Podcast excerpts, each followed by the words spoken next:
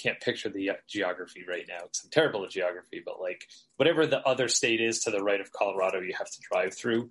We went through that one. or I guess east is more accurate than to the right of Colorado. I always have to do never eat shredded wheat. Like that's how. Oh yeah. um, also, it's not geography you're bad at; it's memory. yeah, yeah, that's true. I mean, I can I can remember other things.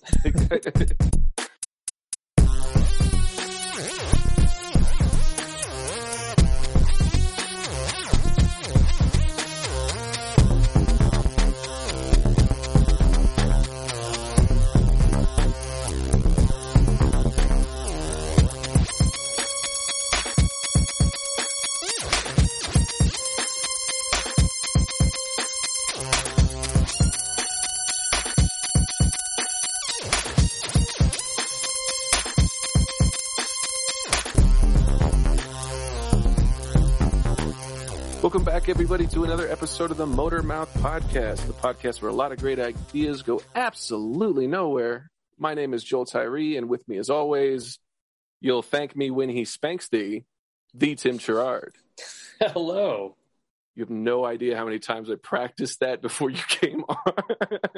I don't know why I thought of it, but it is a bit of a tongue twister, yeah. That's Andy Bernard to Oscar as he's going to try and pick up men with him. oh, okay. It's yeah, it sounded familiar, but I couldn't quite place it. Yeah, nice. You will thank me when they spank thee. Please don't do this. Hi, Tim. Hi. well, two, op- the two optics enter. Mm. That's just anybody with eyesight. two topics enter. Insanity leaves. Tim, what did you bring? Uh, for this this one, I brought uh, my um, a song a day. Oh little, shit! Little project I've I've been working on. Well, I worked on and then took a break from because I had other things to do. But um, yeah, I wanted to just kind of talk about it a little bit more, and hopefully, you know, it also in in the process, kind of um, you know, gear myself up to doing more of them. But you know, to talk about the process and figured it might be something you'd be interested in in hearing about, and maybe if it's the type of thing like, oh, we can kind of become like more of a, a little bit of a community thing, you know, like getting getting more people involved. Um, but yeah, that's rad. I did not. I thought you were going to bring Invincible. Oh, that's right. Yeah, we haven't talked about that yet. It's been. I think we, yeah, you had. Oh, okay. We finished it, and then like the I was on vacation the week we would have talked about it. Oh, that's so many right. things okay. in between. Yeah, um, that's fair. Well, since since you didn't bring Invincible, I'll bring Invincible. We can All talk right, about nice. Invincible. Sounds good. Uh, song a day. So I I have to be honest. I haven't listened to because you you've only put up. Have you put up all of them? I, I put up five. So I was doing it in a row, and then part of what happened. Okay, so here's here's what happened. Is what I was like, was. I had this idea, and I was like, but you still have two college applications for schools that you want to do in the fall. You should probably do those 1st mm-hmm. And then I was like, yeah, that's a good plan. That's the mature thing to do is to do the stuff I should do first and then do the stuff I want to do later. And then I was like, but I really want to do them now. So I'm just going to do them now. And I just launched into it. And I was like, of course, me not having any understanding of how time works, I'm like, well, no, I can do the song and still work on my applications on the same at the same time. That's fine. It'll be fine. So of course, five days go by and I've done zero work on, you know, I've, I've, finished the songs, but I've gotten zero work done on my applications. I'm like, okay, five's a nice round number. It's like a work week, you know. Mm-hmm. Um, and I think it brought me right till the end of May. Like it was like t- the 27th through the 31st. And gotcha. I was like, all right, I'm going to stop. Like I know I can do this. I've done it in a few times, and you know, even when I was kind of not feeling like it, still did it. So I'm going to hold off and get back to the application. So I just did those five, but with the the the um, the idea is that I'll, I'll come back to it once I kind of fin- finally do finish my applications and um, you know I've got a few other projects you know for for other actual people that I should also work on and get those out of the way. That was the other reason I felt felt bad too is like I put these other projects on hold because I'm working on these applications. Then I just started writing a bunch of songs. and it was like yeah yeah I'll get to your stuff later. I've seen you um, post motherfucker. It doesn't yeah. look like an application. Yeah. Would it be Ghost? Like could could I listen to I mean, that's what I was hoping. I figured, you know, because you usually will listen to my stuff like in my presence. So yeah. I figured, like, like, like that's let's bring that to the podcast. That's this is, cool. This will be. Uh, so we should we should I, talk I, I would, a little over it. Yeah, well, and I, and I would I would um, request that they they be done in order because, in my opinion, they get better. Oh, Um, and I feel like each one has something to offer. Um, and each one kind of, you know, there are, there are things to talk about with it, not necessarily specific things, but um, I'll also give a little bit more background too. As part of it is that um, I uh, uh, Krista told me about Soundtrap, um, and I think I might have sent you a link at one point. So it was like basically, uh, it's like this online digital audio workstation that you can share projects with other people and collaborate and just like do do these multi multi track projects that you're kind of sharing with your friends and okay i'll lay this down and then you lay this down. Um, so i think that's kind of what started is i jumped in and of course it had a library of loops so i just started throwing loops in. And i was like oh look i'm a producer. That was the name of my first track you know it's just like you know i could i can throw loops in and make a song. And then i was like well wait a minute there's something there. Now i, I do want to sort of make the um, the disclaimer that none of these songs are composed by me the, because these songs, the, all five of these are entirely made from loops from the library, and, and and part of the point was like number one, I wanted to work on sort of like what it feels like to finish a song in a day, and that's something I thought of too. Is like it was supposed to be a song a day, so a song every day, but maybe I should change it to a song in a day because what it mm-hmm. became was can I finish a song in one day in just right. like a few hours. So it wasn't about the being totally like creative. It was about putting the stuff together, you know. Um, and part of it was also getting to know these different these different DAWs, these different digital audio workstations. So you know to try out Soundtrap, this new thing, and then one of the other projects I'm working on. Um, the other two of the other people I'm working on it with have GarageBand. So I was like, okay, let me move away from Logic and focus on GarageBand for a little bit. Um, and also, my plan is in the future to do some projects on Ableton to get to know that program as well.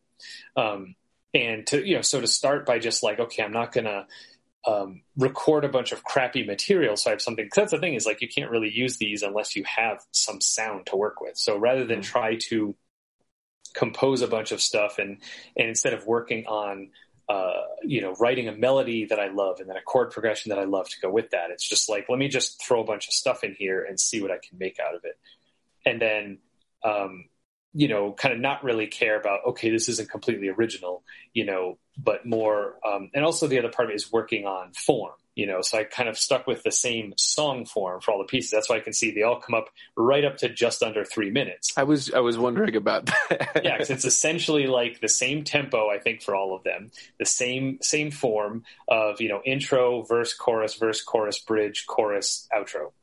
Um, and then I, I, tweaked it a little bit where I where I needed to, um, and that's I think that's part of it too. And you know there there have been a ton of different um, uh, you know songwriters that I've kind of followed in the past where I'll talk about you know writing songs faster and you know sort of what's the best formula and you know that a lot of people are like well no for my songs I need to reinvent the wheel every time and it's like that's fine but like in terms of again kind of practice and, and learning why we kind of have these conventions and how effective they are and making them work. And it's like, yeah, if you need to break out of that form, by all means. Uh, but for me, I wanted to just see like the because sometimes what happens with me is I just can't stop thinking about something and, and just stop and do it. It's like I'm, I'm, it's constantly evolving. I'm like, what about this? What about this? Like so many choices. So by sticking with that form, it removed those choices for me and said like, this is what you're work, working with these these sections in this order you know, and, and like I said, there were a few times where I slightly bent those a little bit, but it's like, it's, it's one of those things. If you're imposing those rules on yourself, it's not as, you know, cumbersome as if someone else is imposing them, which right who out there is really imposing this on anybody unless you're like taking a class and they're like write it like this and then you don't and you get an F. It's like, well, you just don't know how to follow directions. That's that's not, you know, not being creative, like follow directions, you know, and if you're doing something for a class for a grade, do what your teacher tells you and then go write your own song on your own however you want, you know, mm-hmm. like so so for me it was it was more of an exercise rather than like, oh, I'm going to be 100% creative. So, um, mm-hmm. and it was a way to experiment with sounds that I'm not used to working with. So, so you um, would consider this is more something you produced rather than composed or yeah. sample. Like, what would you? I mean, it's what you know. Everyone who sits down with these and says, "Oh, look, there's all these loops. I'm going to throw them in and loop them and, and repeat them and you know switch from this to this." You know, which I mean, I don't know. I mean, anyone who could calls themselves a producer is probably going to be insulted that I'm like using that. But it's like I feel like a well, lot I think of it's also seen, like the the like producer I think is is very much a, a, term that has been overused anyway. Like I feel like there are levels with Probably. like in, in, terms of like composing too. Like the, yeah. there's levels to it, right?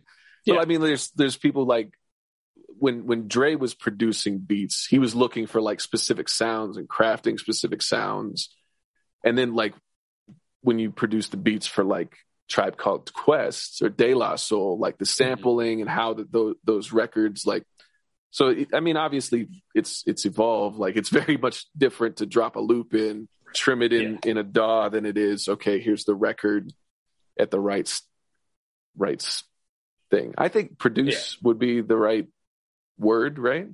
I, th- I mean, I think so because I mean, it's a, it's a using pre-existing material. I mean, I, I, would also maybe use the word arranged because I'm okay. taking pre-existing material and kind of deciding what goes where and in what order. Mm-hmm. But you know, but none of it's none of it's my material. And that's one of the things I kind of told myself too is that at some point I'm going to switch over and use my own material, but but I'm not going to mix the two because I don't want a piece that's sort of half someone else's stuff, half my original stuff. And it's like, well, now I'd feel weird like, you know, selling this or if someone wanted to use it in a film or something like that, it's like, oh, well, some of it's my original stuff, but some of it is not. So I don't I don't want to claim ownership of that. So um so at some point, there's going to be a clean break where it's going to go to be 100% my own stuff that I'm going to, you know, come right in a day and, you know, kind of move on from there. Gotcha. Um, it was also interesting to kind of simplify things and think more in terms of like, instead of in terms of like uh, you know, orchestrally, like think of it in terms of like band or electronic music. You know, it's like, okay, like, you know, you got kind of like, you know, some sort of middle, whether it's a pad or some sort of like, you know, rhythmic chord progression, some kind of melodic idea, some kind of bass idea, and some kind of rhythm idea. You know, that was kind of, you know, kind of what I worked with to try to keep it also on the simpler side, you know, not like, okay, I need a string section, a wind section, and a brass section, and a percussion section, and a choir, and a synthesizer, and a rock band. You know, it's like too much. Can't like me do with that my pedal board. Just right, yeah, yeah, and you know, and, that, and, that's part of it too. Is yeah, I feel like we both have our ways that we're just kind of like you know we get we get stuck in this wonderland of like there's so many sounds and so many options, and I just want to play with all of them. And it's like that's that's fine for another time. Sit down and finish this song. You know, like um, you know, placing the limitations on myself so that I could be you know actually productive in that sense.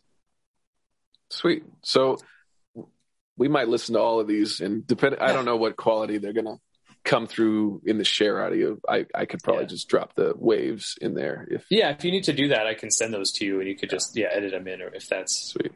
Well now it's so fucking easy it's ridiculous. All right. What is the title of the first one so the well, I, I basically just did. I didn't do, do like creative titles, but if you see the date, so May twenty seventh, that was the first one. So this one was done on Soundtrap, just to kind of give you the sense of like, okay, this is this is the DAW. These are where the sounds came from. Um, so so again, this is part of me not taking credit for those sounds. Like this this came from here. When I start doing my own, I'm gonna name them differently. You know, the DAW doesn't matter. It's more these are where the loops came from. That was sort of my my focus. Gotcha. Okay double cupping it. it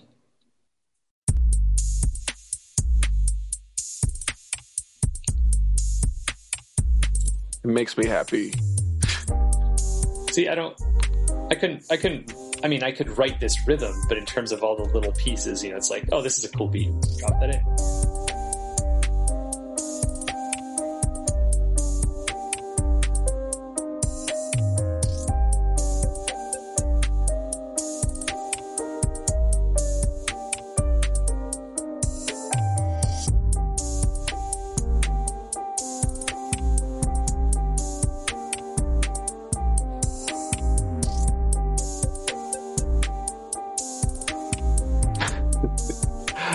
It still has your like rhythmic little like I gotta get some real drum sounds in the background here.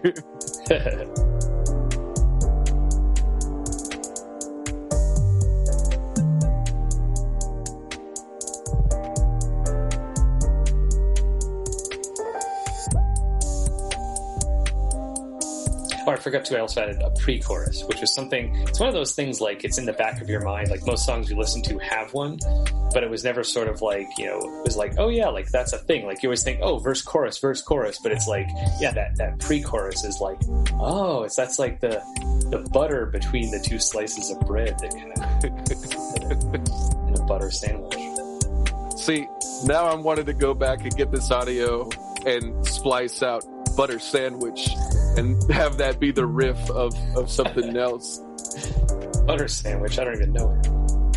What's so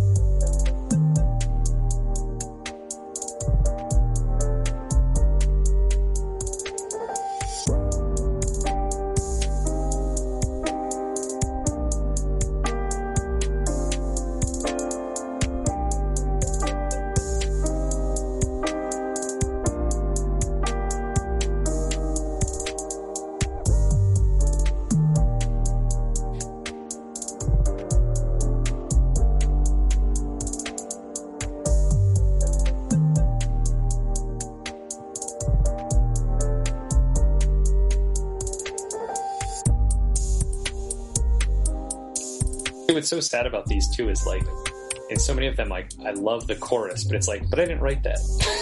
I wish I had written that.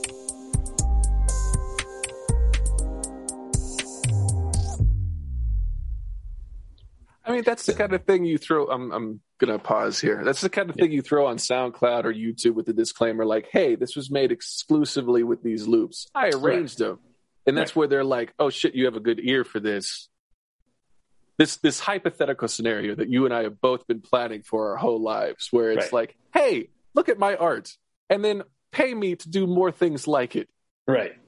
So I can yeah. make the art that I I think I want to make. yeah. Well, and and I I part of me kind of wonders it's like am i doing a bit of a bait and switch where it's like hey look at this stuff i did it's like yeah that's great i want to hire you and it's like okay my stuff that you pay me to do is not going to sound like that because that's all someone else's shit you know this is going to be my other stuff well, I think they these loops are all like pu- public domain, right? Like, or I think so. Yeah. So I mean, there's some. It's it's it's all material, right? Like if you're yeah. if you're playing some third variation on a, a Mozart theme, like you're it's your shit, you know. Like I I don't know. I I think there's there's definitely some merit into like here is a raw combination of sounds that you're pulling from wherever. Like mm-hmm. I don't know.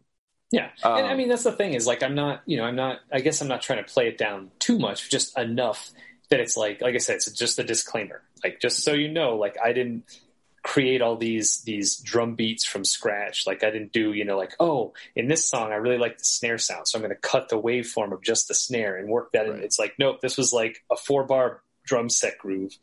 Um, you know, what I, what I did try to look for was, like within a, a, certain type of like drum sounds if they had like three different beats mm-hmm. that were made with the same drum. So it's like oh this can go for this section this can be the chorus this can be the bridge you know so that you know the drums will change slightly but it's not this drastic change in like drum timbre. Um, so that was something i did kind of look for. Um, you know same thing with some of the other stuff like the piano here. It's like you know it's got this kind of wavery kind of you know reverse kind of feel yeah. Yeah. Um so I mean, you know, if I if I was better with that type of stuff, I could have written a piano part and then added some effect to it to make it sound like that. But I didn't. I said, "Hey, I like that. Use that." Right. So it was interesting to listen to because I haven't heard you compose like electronic, like beat hip hop yeah. type things before. I mean, I definitely like that style. It's just yeah. again, it's it's so in terms of creating it is so out of my wheelhouse. Like I can I can dr- write a drum groove and be like, hey, this is a cool rhythm for the drum set to play. But the way you know a lot of this stuff is produced, it's so meticulous about every little drum sound and um, you know like you know kind of creating this custom drum sound from all these different samples and you know kind of within the right style. You know, for me, it's like I, I play acoustic drum set. You know, every drum beat I would play the drums are going to sound the same because it would be on my drum set. So the idea of having to custom pick drum sounds for each song, like that's kind of to me what what can seem a little exhausting. You know, it's like I'd I'd rather focus on if I'm going to write a drum part, I'd rather focus on the rhythm and have a really cool, interesting rhythm, and you know, just use like you know, I'd, I'd, I'd, rather find one drum sample library that I love and just use that on everything instead of reinventing the wheel, you know, for each new song. Mm-hmm. Um, but again, that was the nice thing about this is like I just could look through and be like, I like the sound of this drum set. This is cool. I don't have to figure out how it was done and create it. I'm just going to drop it in there. Um, yeah. So yeah, that's part of what was fun too to work with a style that I would like to to to write to work in, but um, not having as much tech savvy for that type of thing mm. or or patience you know for like mm. listening to a bass drum over and over again and be like okay how do i need to adjust the eq and have enough roll off on the bit? you know it's just like i'm actually watching a master class by um uh, i think his name is armin, armin van buuren i think mm. who was in like a dance music uh, composer, DJ, whatever, you know, and kind of watching him write stuff. And it was like really engaging watching him like do the composing part, mm-hmm. but doing the mixing and arranging part was exhausting. So it's like, oh god, it's just like you know dicking around with the EQ of all this stuff, and I can I can see why it has to be done, but it's just like, oh god, like I I, I don't want to do that, you know. Like yeah. again, I'd rather just be like, here's this drum beat, like you know, give it to a real person be like play this you know or or ideally like you know as part of a collaboration like here's a drum groove that i wrote take this and you know if you want to find other samples to use with this rhythm you know like like here's you know bass snare and hi-hat here's the rhythm i want. But if you want to find what's the perfect hi-hat sound what's the perfect snare sound what's the perfect bass sound you know it's like you know for me it was like it was my drum set you know that's that that was the drum sound i used to i grew to love. And as i was composing that was the sound that i heard in my head and wanted to hear you know. So it's um yeah it's not it's not where um and, and I think also as a, as a composer, you know, when you write something, it's like, I'm going to write this music and it's going to go to all these different orchestras. I mean, unless you're doing film or something that's for the sake of being recorded, you know, your, your piece is going to be played. Ideally, it would be played all over the world by all these different orchestras and all the percussionist drums are going to sound different. The acoustics of the hall are going to sound different, you know, um, where the, you know, um, some orchestras the violins are on the left some they're on the right. I feel like i've seen that reversed in certain cases or uh, i think sometimes they'll have you know uh, you know the brass will be in different places. The timpani sometimes is dead center. Sometimes it's the opposite side of where the rest of the percussion is. So like there's so many acoustical things that are going to be different in every single performance. And for me it's just like i just kind of grew to accept that. Like yeah like the drums are going to sound like whatever the drums the guy has or, or, or woman who, who's performing this piece, like that's what their drums are going to sound like. And that's what I'm going to hear because I'm writing it for this ensemble, you know, as opposed to like, I'm going to craft every little nuance of every little detail of this bass drum. It's like, okay. And, and that, and that's cool. And again, I understand why it needs to be done. I just don't want to do it. it was interesting to hear because with it was cool. Like I, I, I liked it, but I, it felt, I could kind of feel like you weren't very sure of yourself with it. You know what I'm saying? Like it yeah, felt it was like it was definitely, it was definitely the first one. Yeah. Yeah. No, like there there's like a timidity to it and it seemed very much like um it's very Eminem for some reason. I kept thinking of like that okay. that like really heavy bass uh and kick stuff with just kind of light trill uh, uh, keyboard stuff mm-hmm. over the top. So it has that very like I don't know. It was interesting because I like everything because I've heard a lot of your stuff, and every time I'm like, fucking hell, like because you have the like I think a, co- a confidence thing is also like those are your tools. Mm-hmm. You like when you're in Sibelius and you're using those banks and you're you're composing that right. like it has this like it is a very signature stamp in terms of like confidence of how it comes across. Oh, interesting.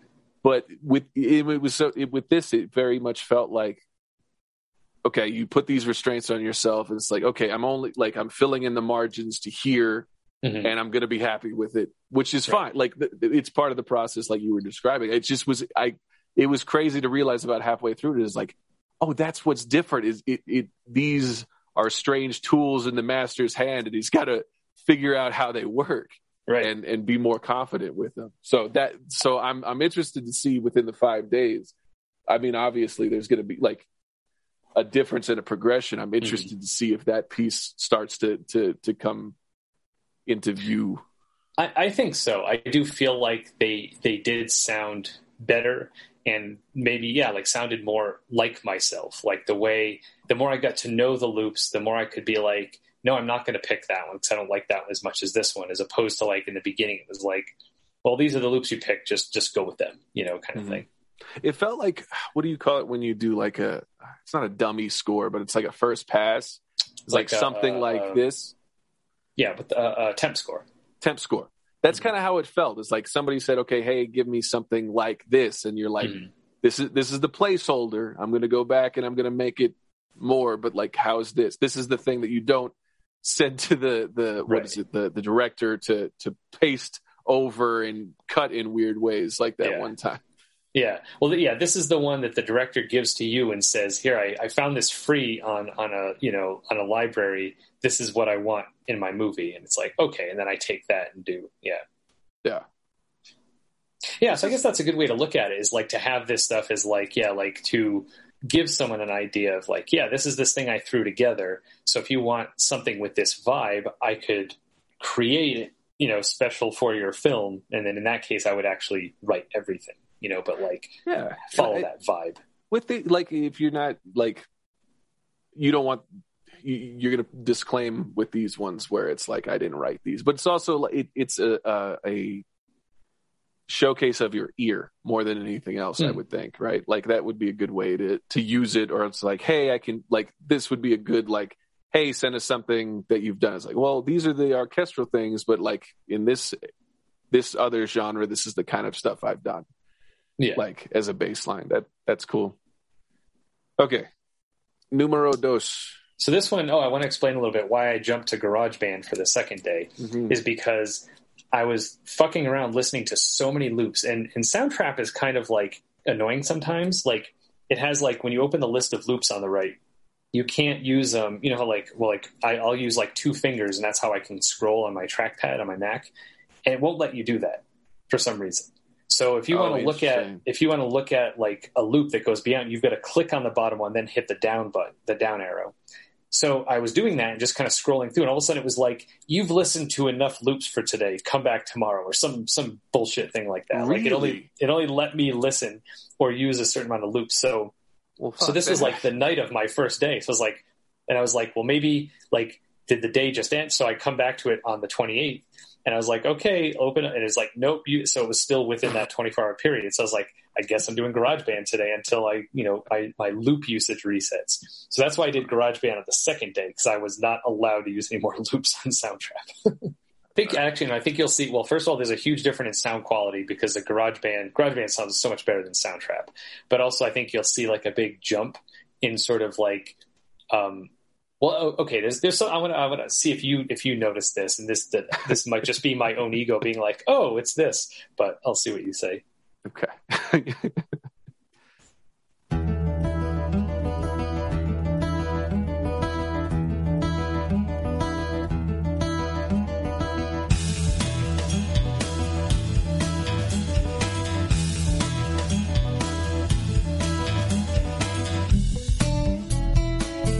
oh wow.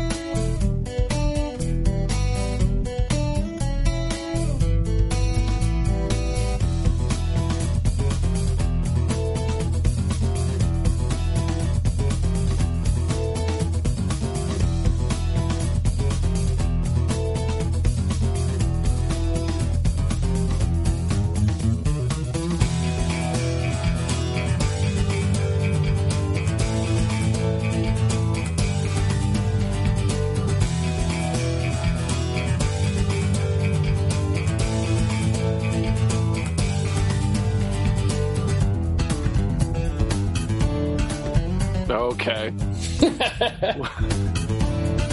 You put a solo section in. You hate solos. but everybody's soloing.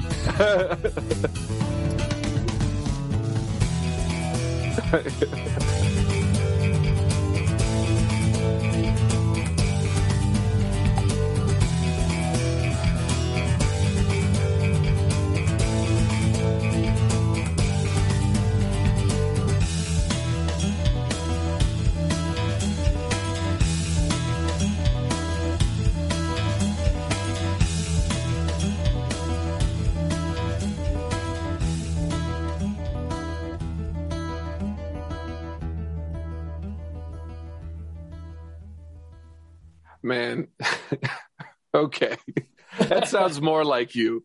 Um, it's fucking hate how artificial like DAWs and stuff make guitar sounds. Like, I was actually really impressed, like with the slides and stuff Mhm. in in the guitar parts. Those actually sounded pretty decent. Like, Well, and I it's mean, I still think- kind of like think- uncanny valley for me. Like, Yeah. I mean, I think a lot of the loops I was like, because well, they have loops that are that are MIDI and loops that are that are just like waves, and I think these Yeah. were waves. I mean, I don't know if they were cre- you know waves made from MIDI, um, but like that was kind of what part of why I was using a lot of just the um, you know just the, the the the wave loops because they definitely had more realism to them. You know, they Yeah. they could have actually been like someone who recorded this physically as opposed to just like putting it in as as MIDI and you know like oh it will drop a guitar in this little lick. Um, I think a lot of what what can probably kill it is that you know when you loop it and you have something a lick that's played exactly the same way every Yep. time. Yep. I think that's Yep. part of what makes it start to sound fake. Um, Yeah. Which again, like you know, again, I wasn't going. My goal wasn't for it to be super produced. It was to be like, here's here's the form. Here's how I drop stuff in the form. You know. This is one I'd be interested to have you like see you go back and like make your own because a little bit like, and I don't mean this as a diss, but it kind of sounded like if you were going to sing Rush and there was a karaoke machine. Is that is that like? That was that was the vibe. I was like, and I oh didn't no, realize it's, it till afterwards. I Absolutely like, Rush. Yeah, it also feels more like your stuff, like the kind of like these layers of interesting rhythms kind of stacked on each other and and complementing each other and then evolving over the movements. That's very much when I think of your style of composing, that's kind of what I think is that kind of layering.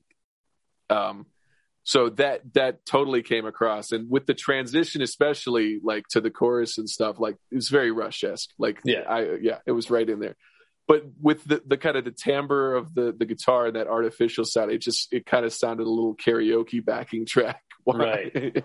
Well, there are sometimes too, like where where Geddy's bass will have that very like like punchy kind of like what was it yeah. like it, yeah like in the in the chorus it was definitely like this the dur, dur, dur, dur, dur, dur, Yeah, where yeah, it's kind of like you know where you're it, not that it's like like done with a pick but it definitely has more of yeah more of the attack noise than Right. just like the, the the frequency aspect of it. Right. Um but yeah plus especially like the the the, the triplet intro and outro that like that groove sort of doesn't happen anywhere else. It's like you're like oh here's this triplet groove and also oh okay. It's that you know yeah. but by the end of it it just kind of like huh kind of like it's like you're kind of floating out to sea or whatever and i was like did you not think i was gonna uh, think rush I, I I wasn't sure. I was. That's the thing is like, am I tooting my own horn, being like, this sounds like a Rush? And, but it's. I mean, it's definitely like like I feel like two thousands Rush, like uh like like Snakes and Arrows, and I Mhm. mean I don't know. I forget exactly what the years are on those, but like yeah, like the Snakes and Arrows, um, clockwork uh, angels Clockwork Angels, like in that that where they're kind of like.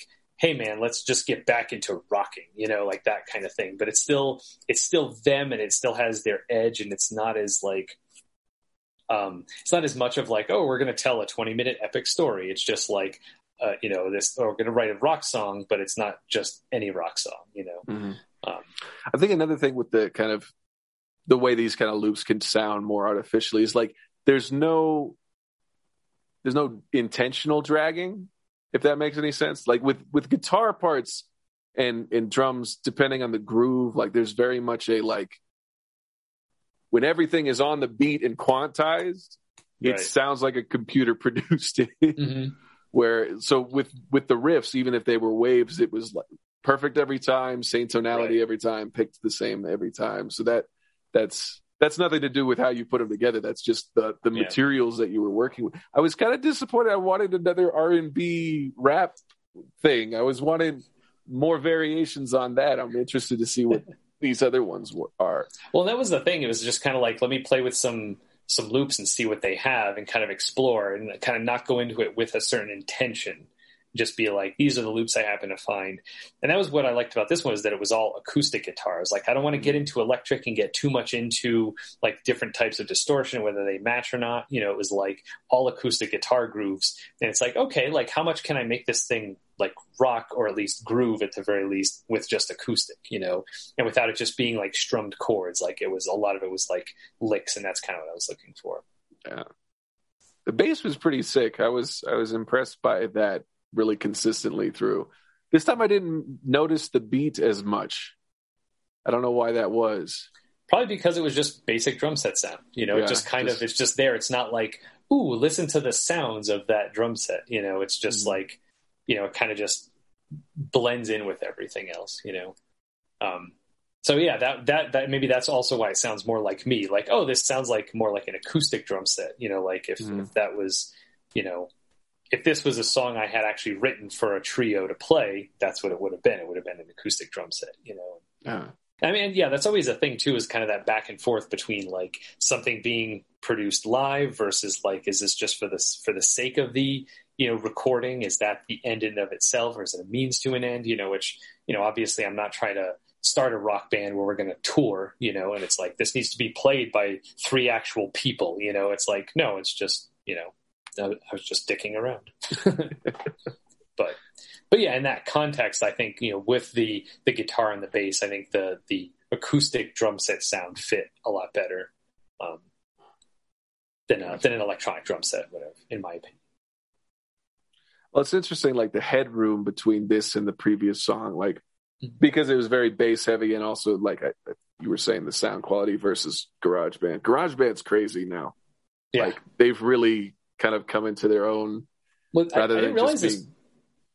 Oh, no, I was going to say I didn't realize this before, but it's basically like Logic Lite.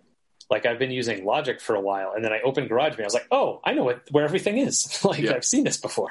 And a lot of the the interfaces now let or DAWs now will let you load a different keystroke shortcut from like you can load the Logic. Oh, that's cool. Ones that so with Studio One, that I'm using, it's the same kind of thing. Like they have a GarageBand setting and like everything. Like, and I feel like GarageBand got a lot of a bad rap because it was like preloaded on every Mac.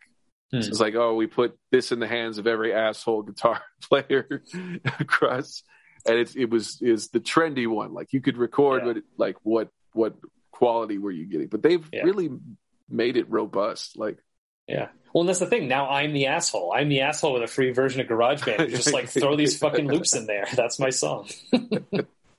I used to play uh, guitar through GarageBand on my phone. Oh, nice. And you had to buy this cable connector and thing. Like, but it, even on the phone, it was pretty like you had they did cab modeling. Like you could put like vintage tweed tube oh, nice. amps with tremolo and shit on them. It was really cool. Um, yeah. Okay. But back to to Soundtrap, which it's a trap. It's a sound trap. All right. Number three.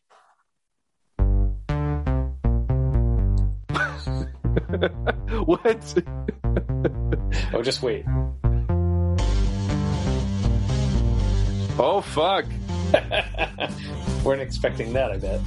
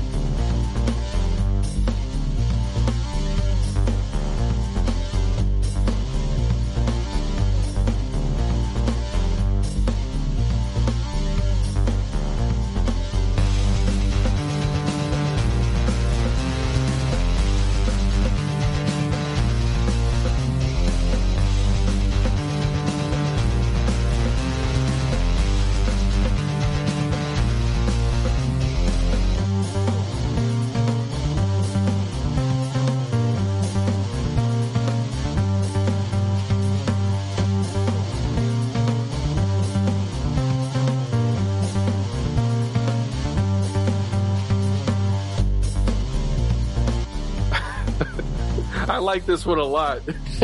like I want to, I want to take this and like write lyrics and record vocals to it. That's how much I like this. I'll send you a link to the soundtrack file, and you can.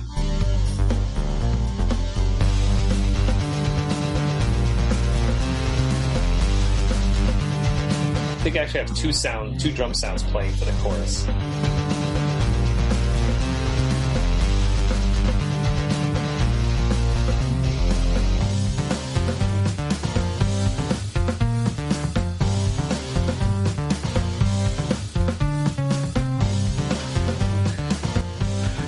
Putting these anti-solo sections in, and it's so cool.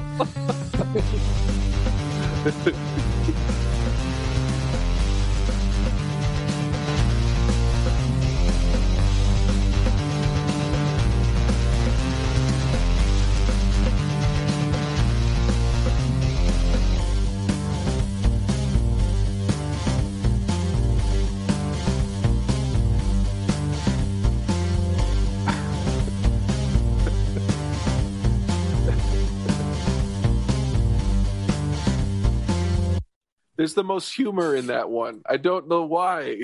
Yeah, just, I love how just much fuzz you threw on that. Oh, I didn't throw anything. That's exactly how it came, and that's plop. Put it in there. That like, I also like the juxtaposition of kind of this almost. The bass sounds like derpy in comparison to everything else that's so heavy, and you're Yeah. featuring that in the sections that you think it's going to go into some kind of like screaming guitar solo. It's doom dee doom doom dee. like it's this happy bass sound that sounds a little out of place, but it's like no, that's that's the front man is the bass player, and he insists on that tone. He's he's not playing a bass guitar. He's playing a keytar in the bass range.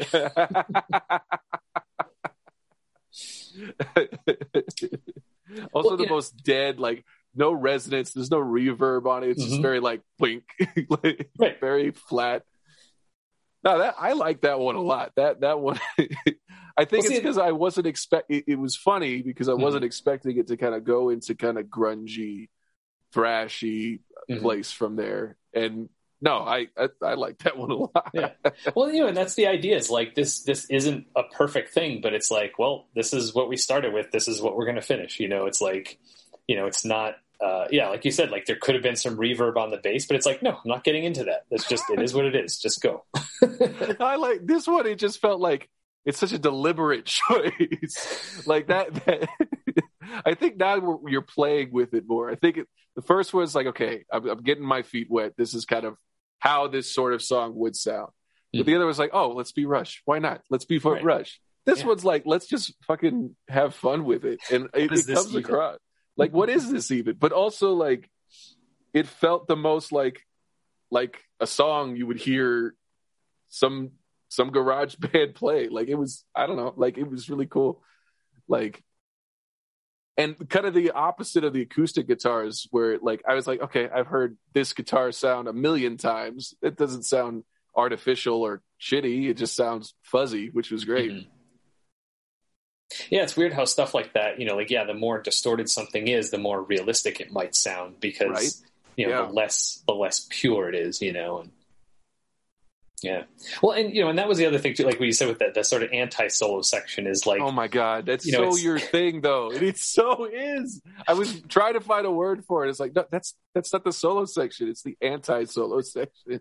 Well, and, and yeah, I, I like that. I think I'm going to use that. But the well, the idea for me is that you know, um, you know, again, in more classical form, we talk about oh, this is the A section and the B section. You know, have you you have A and then B for contrast, and then if the piece is long enough, oh, you throw in C because eventually the A and B it starts to lose its sense of contrast. It's like well, maybe the A and B section is just one big A section that we're repeating. It's not two different sections.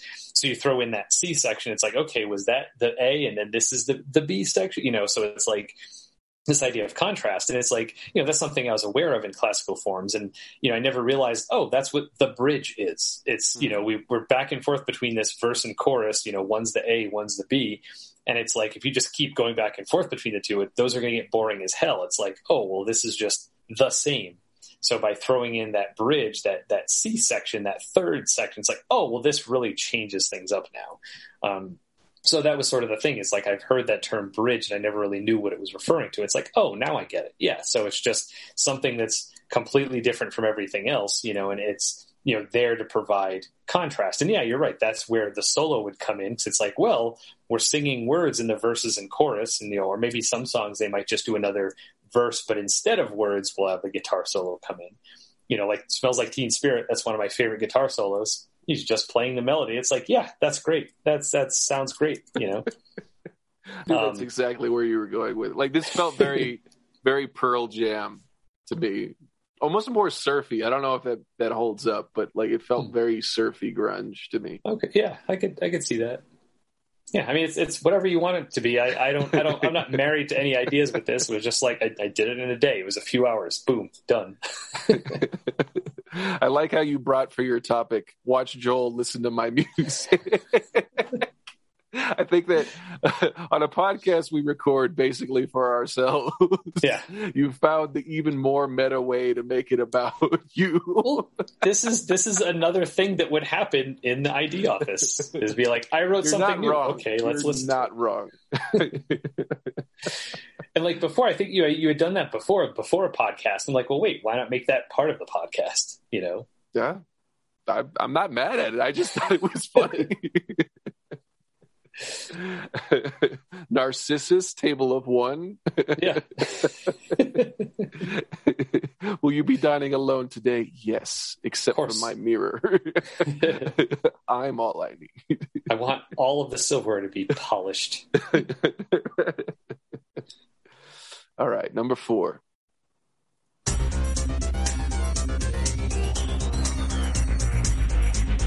Okay.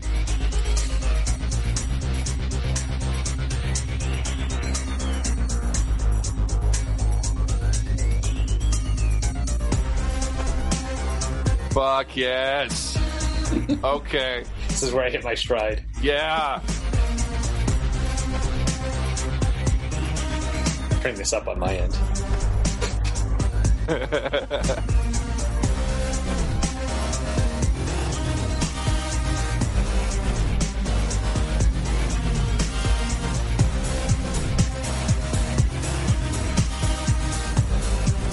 oh, that's I like that.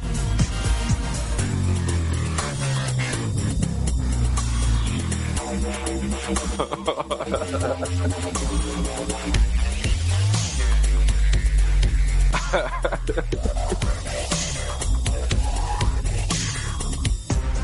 is like if Skrillex DJ'd the uh, party at the end of the world in the Matrix on the real Earth. That's my dream.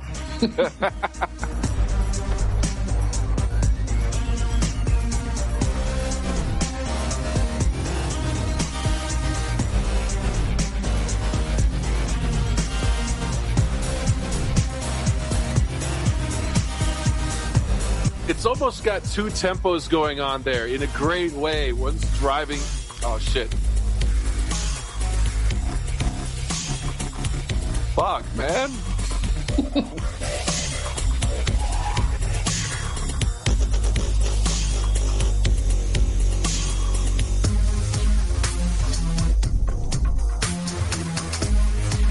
uh,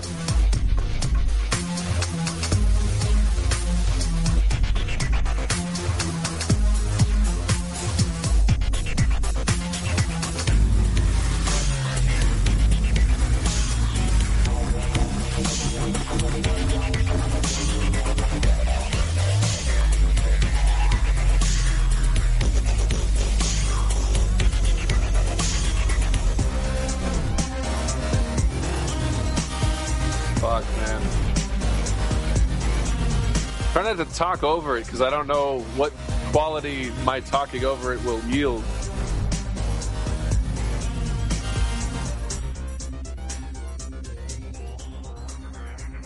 This way they'll have to just go to listen to the actual recording. Son of a bitch.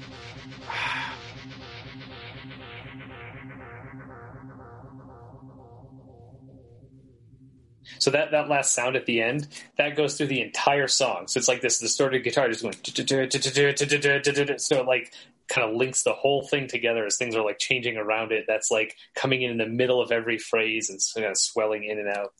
Um, Dude. Yeah, so even though it's something you've never actively heard before, that's why it makes so much sense at the end because it's been there the whole time. you know, you saying like the best compliment you could give somebody is I want to steal it and use it. so I want to steal it and use it, but I don't have no idea how you did it. like, that that is you like I'm almost mad at how quickly it took you to go from the first one to this fourth one. In 4 days, you worked out all of your bullshit about like this is new. I don't really know how I feel in this this realm. And this one is just like so fucking confident and perfect. Like, god damn. Well, what was great about this one too is like since I first heard dubstep, I was like, I want to do dubstep, but I Yeah. don't know how to do like the technology of of like making all those bass wobbles and whatnot. And it's like, oh look, here's a bass wobble. Drop it in there. Do that. Do that. Do that. You know. that you would just play it like that one felt like I don't know. It just it worked really really well. Oh, thanks. And it, it's it's like the first like the, the third one worked because you were playing with it and you were aware of playing with it. Mhm. and that's what came across was the humor. This you were just like no i got this.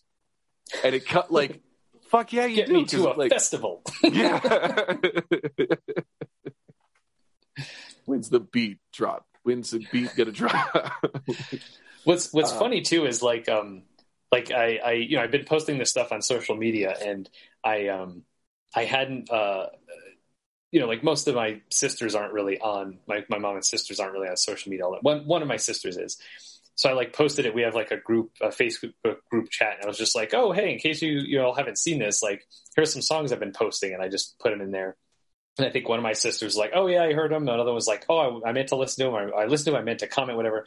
And then my mom kind of gave her breakdown of all of them, and I, I always love her um, her sort of comments because she definitely tends to get very she'll get very visual with certain things, and it's it's funny to know like because I think she even said, "I don't really like the first one, but I'd be interested to see what it could be used in," and I was like.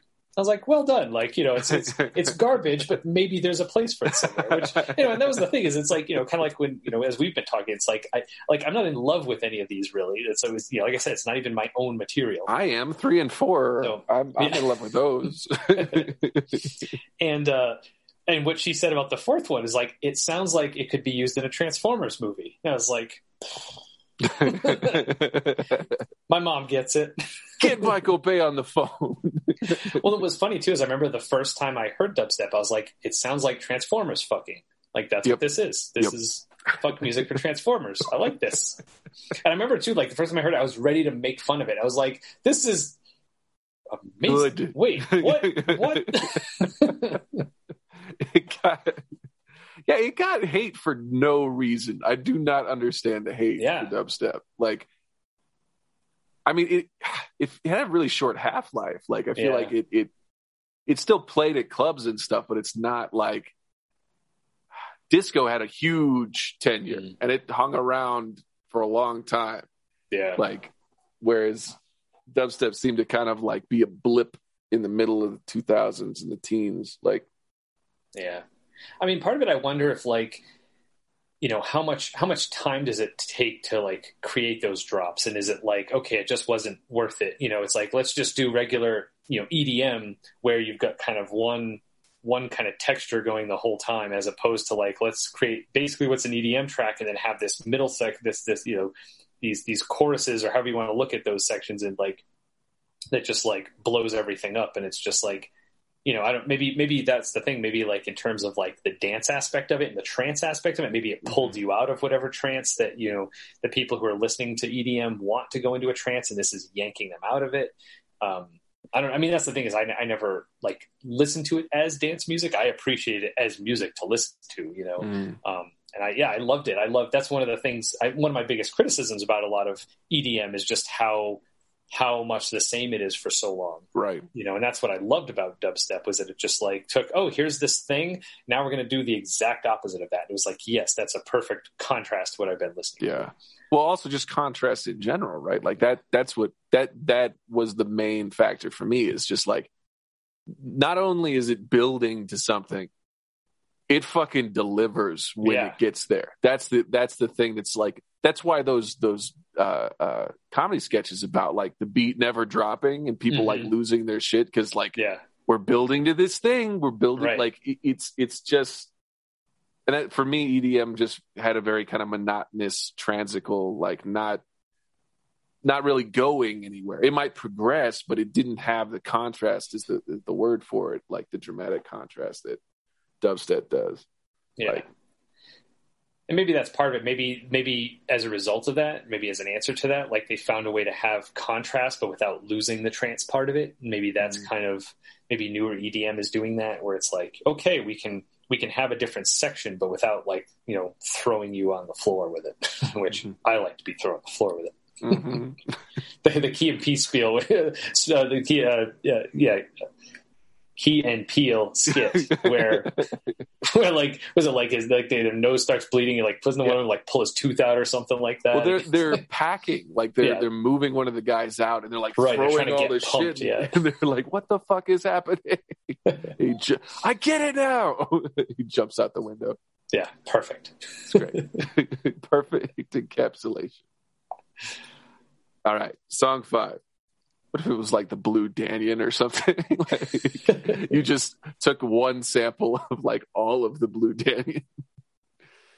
that would not be three minutes long. No. Bruh.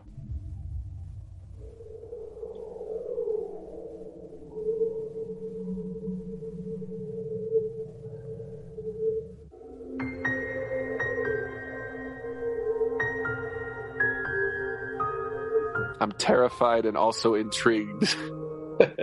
oh god, this sounds like the soundtrack to Under the Skin. oh, nice.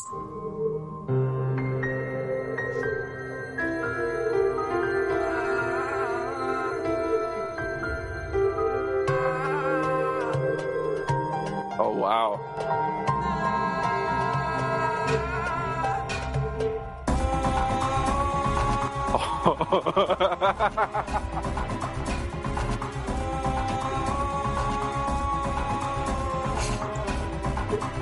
This might be our first one we post to YouTube.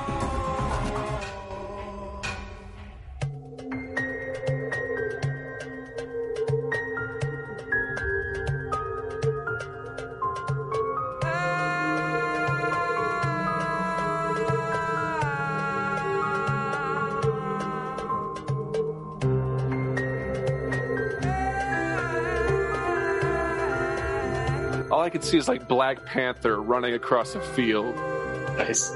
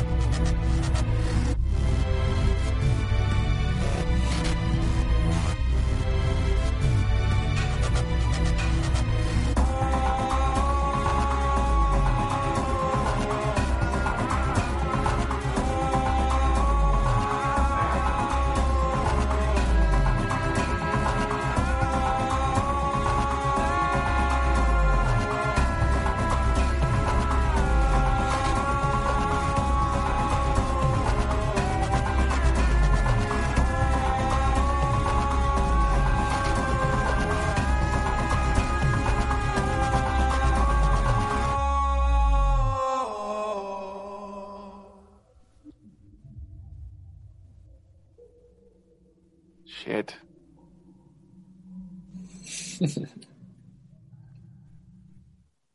Damn. Okay. So See that? that one felt the most cinematic Yeah, that that yeah, that's what I was thinking. It's crazy too. this fucking progression that you went through, like in five days. Like I hate how much I love you. like, what the hell? Thank like you. no, yeah, exactly. No, it's definitely it's definitely meant as a compliment. I'm just like like the you worked out any kind of like I, it would be ring rust or like just awkwardness with like not under like using the materials. Like you you made you made the stuff dance within five days. What the fuck? Like how? Imagine if I had kept at it. What the fuck? I'm just like I, I'm. I don't know. Like it's very much a journey through these five tracks. Like because four is total confidence and five is total confidence and also hey i want to be a film co- a p- composer like that's right. what i wanted like the, like i wanted it sounded like it should be in like uh, an afrofuturism film like mm-hmm. it, it, it had very much like and it like very submerged like it, it was it was really cool like i yeah wow yeah that was definitely my favorite i mean I guess to be fair, like the order that I like them goes from you know earliest to to most recent. You know, it's like yeah. definitely. I think you know. Although to be fair, part of me does like the second one a little more than the third. The you know the Rush one, mm-hmm. just because like I don't know if it has to do with like how jarring it is going from the the GarageBand sound to the the Soundtrap, then back to GarageBands. Just like, um, but you know, but it's also one of those things. It's like, yeah, this is it may not be my favorite song, but like you, you know, you liked three, you know, better than some of the others, which is, you know, that's not one of my favorites, but like that's, that's part of it. I think at some point, what's good about an exercise like this is that, yeah, not every song you write has to be your favorite song because it's going to be, it might be someone's favorite song, you know, like, and I, actually that's a lesson I should have learned from, from Kevin Smith because uh, like at one point, I think he said that Mallrats is his least favorite film that he's made, but that's my favorite of all of his that he's right. made. You know, and it's like, man, imagine if he just didn't do that because it's like, I, yeah, I don't like this. I think this is garbage as compared to my other films. I'm like, that's that's brilliant. That's your best one. What are you talking about? You know. Um, same thing with I feel like Rush doesn't like Caress of Steel all that much, and that's one of my favorite albums of theirs. You know, oddly enough, like this thing that they were like, ugh, like I'm like, yeah, no, like I think you nailed it. I mean, it's not my my number one favorite, but it's it's up there, you know. So yeah, I think that's I think that's part of it is like you know just yeah, even if you don't love it, get it done and put it out there and you know learn like learn from it, you know, and um, yeah, no, no, and I, I think part of it too is like you know I guess hoping like you know I've seen lots of people who are kind of doing things like there's one it's a video game music.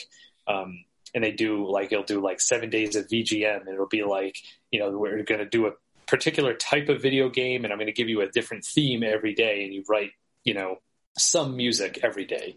Um, and I tried doing it a few times, and they're like, "Oh, even if you only write four bars and it's a sketch, it's like, no, I'm going to finish it," you know. And I ended up doing four days and running out of steam because it was like, you know, again, that was all original, and but but I love the idea of that of kind of having this challenge of like, okay, let's do a bunch of material. And I've seen people do that before.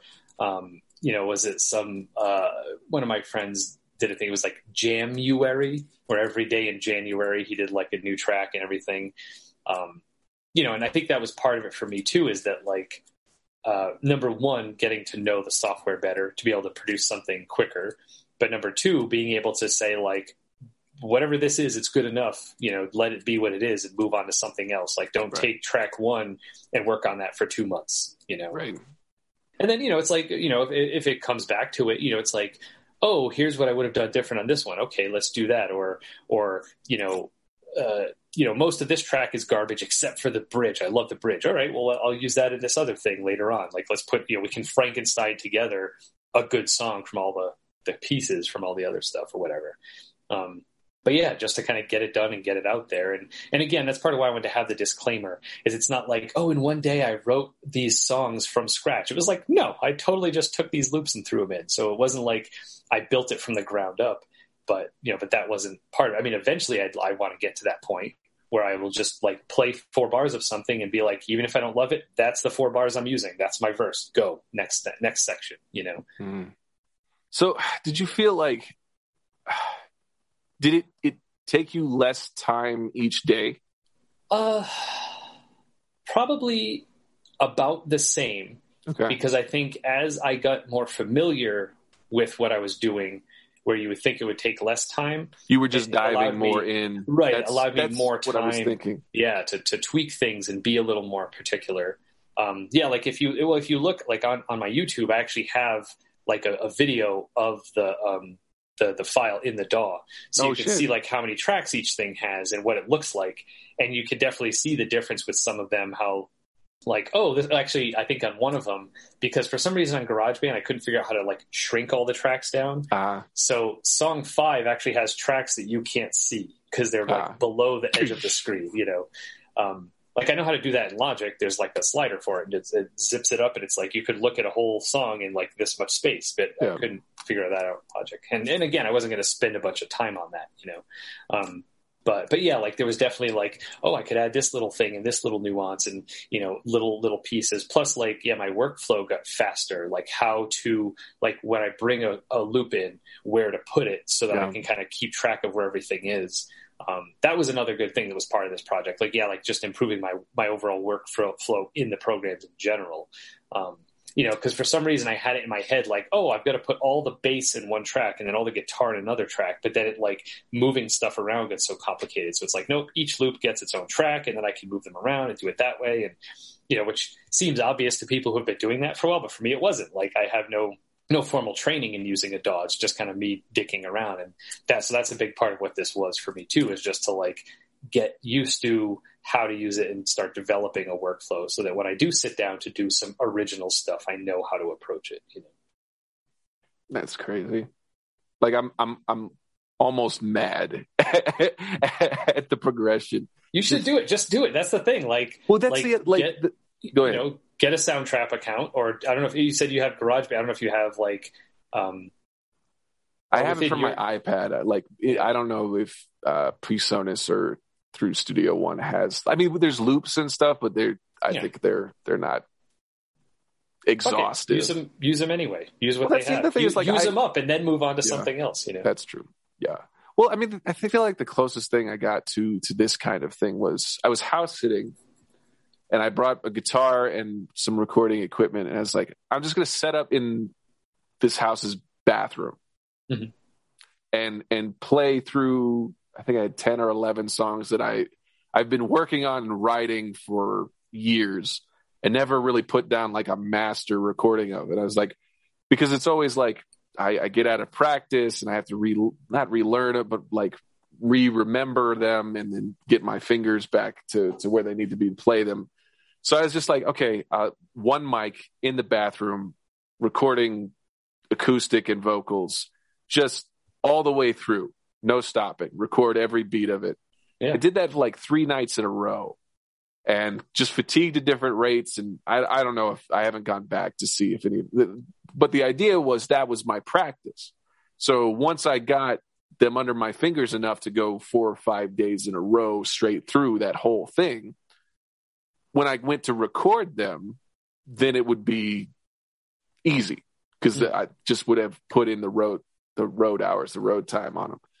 Um, I don't know that I could write a song in a day. Like, I mean, I could put together a beat and like like something like the man in in black the the theme song for this that that was a night but it was like 10 a.m to or 10 p.m to 3 a.m like that's that's when i worked on that but it it didn't become a song until i played it for you and you gave me feedback and and i was able to pull it you know what i'm saying like i think Right.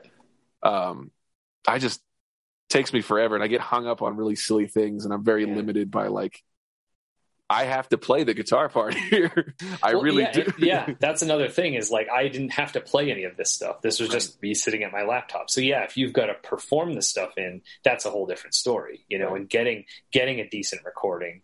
Um, you know, so yeah, so I, I totally understand that that part of it. But i do uh, like I, I i feel very inspired by this and also like ashamed like well, no, so okay, so here's part of it too.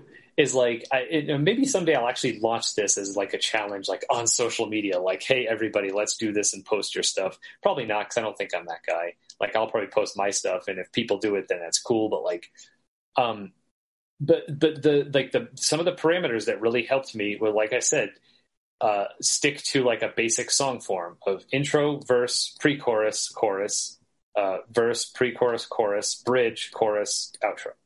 You know that's all I ever do anyway. well, you know, but like, but but I feel like if it if it happens naturally, that's one thing. But if you're kind of like having that realization, it's like, oh, that's only like what, like four four sections. Yeah. Right. For like verses, the chorus, the pre-chorus, and the um the bridge. Sorry, so five in the intro slash outro, mm-hmm. like which I did as the same thing. You know, so it's really only five sections of music you have to write and then the other part of it too is like just do each one as eight bars, you know, and don't worry about like, oh, well, should it be eight or four? Just just fuck it, do eight bars. If you get or if you get bored with a section, all right, I'm to delete these four bars because this section is too long. Like, fine, but like, you know, go into it just not really worrying about the length of things. Like, do do it cookie cutter, you know. Mm at least start with that. Like if you if you do it that way and you are like i hate that this section is so long. I want the pre-chorus to only be four bars. Then fine delete four bars. Like it's not saying that you you can't deviate from that but but start with that. You know get you know just just kind of even even if you have to record everything yourself approach it that way. I'm going to record you know four bars for my verse and i'm going to loop it. So it ends up being eight bars. Plop okay, what do I want for the chorus? How about this? Sounds great. Let me record that. Well, that was only two bars. Okay, so I'm going to loop that four times. Plop. There's my chorus. Done. You know, like that's, you know, that's I, like that's good practice because I'm constantly overly precious about like, well, if this one lyric, like, just just move on to the next one. If you don't like, don't have you don't have to have three verses. Like, why why right. are you committed to that? Like. And I yeah, also obviously like, I also didn't do words. That was another thing that right, made it a lot easier yeah, for me. There weren't any lyrics that I was writing. That's a whole other ballgame, you know. That's the other thing. Is like so many times I think about like, ah, is that a stupid rhyme? Why am I using that word? And then I'm thinking about like all of my favorite lyrics. I'm like, corny as shit. There's no reason. Like they just rhymed the easiest word there.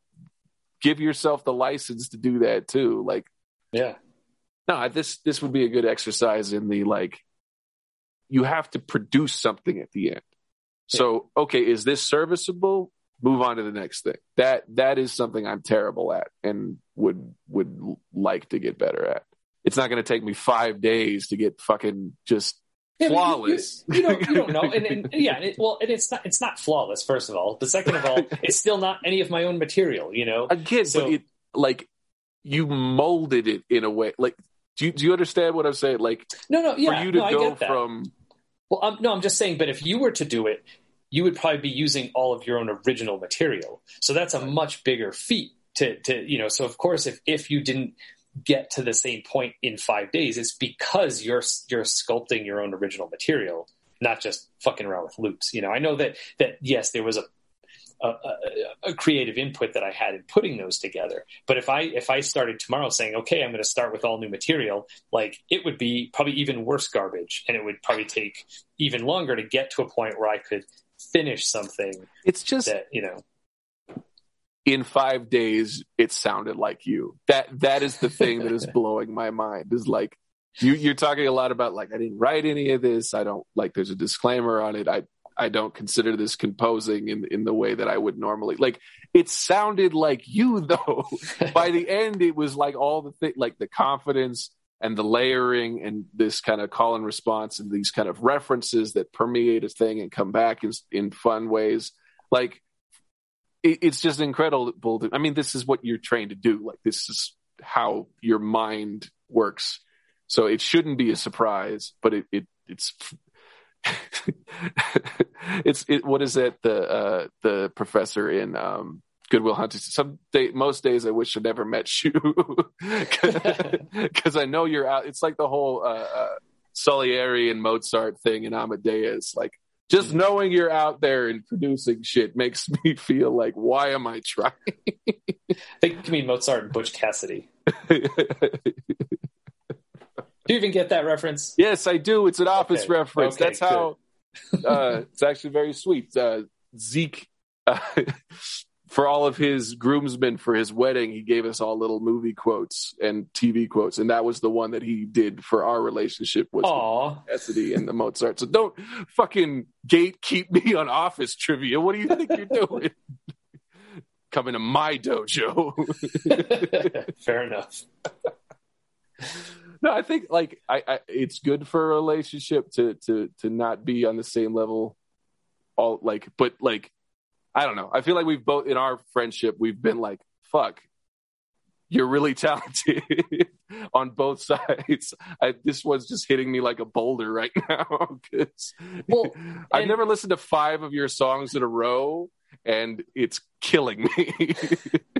Well, to be fair, I could also probably trace this back to when our original plan for this podcast was that I was going to compose the theme, and Um, you're like, "Oh, I was dicking around with this." I was like, "Fuck, I cannot write something better for this podcast than what you did when you were just dicking around for a night." So we're using it, you know. This is the other problem that I, I knew that I started this. That like I was, you're like fuck that. That we're not doing this again. I will not be shown up again.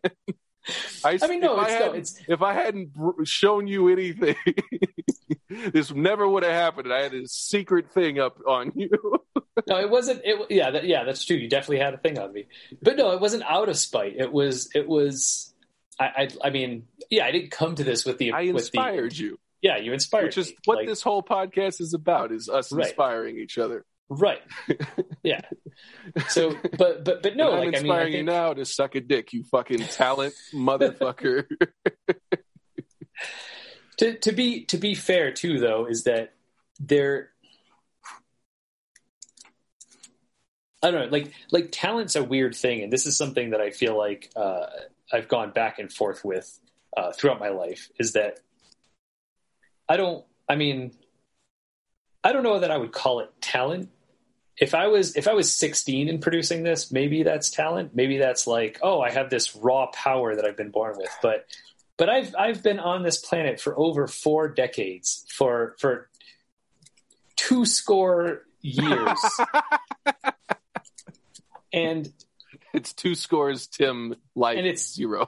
right. It's it's taken me i mean like you know like like like we were saying like with dubstep look look at when dubstep came out. Look how long it took me to write something in a dubstep style. Like this is this is also not uh yeah it's not it's not easy. It is it is it is work. I just so happen to love the work you know?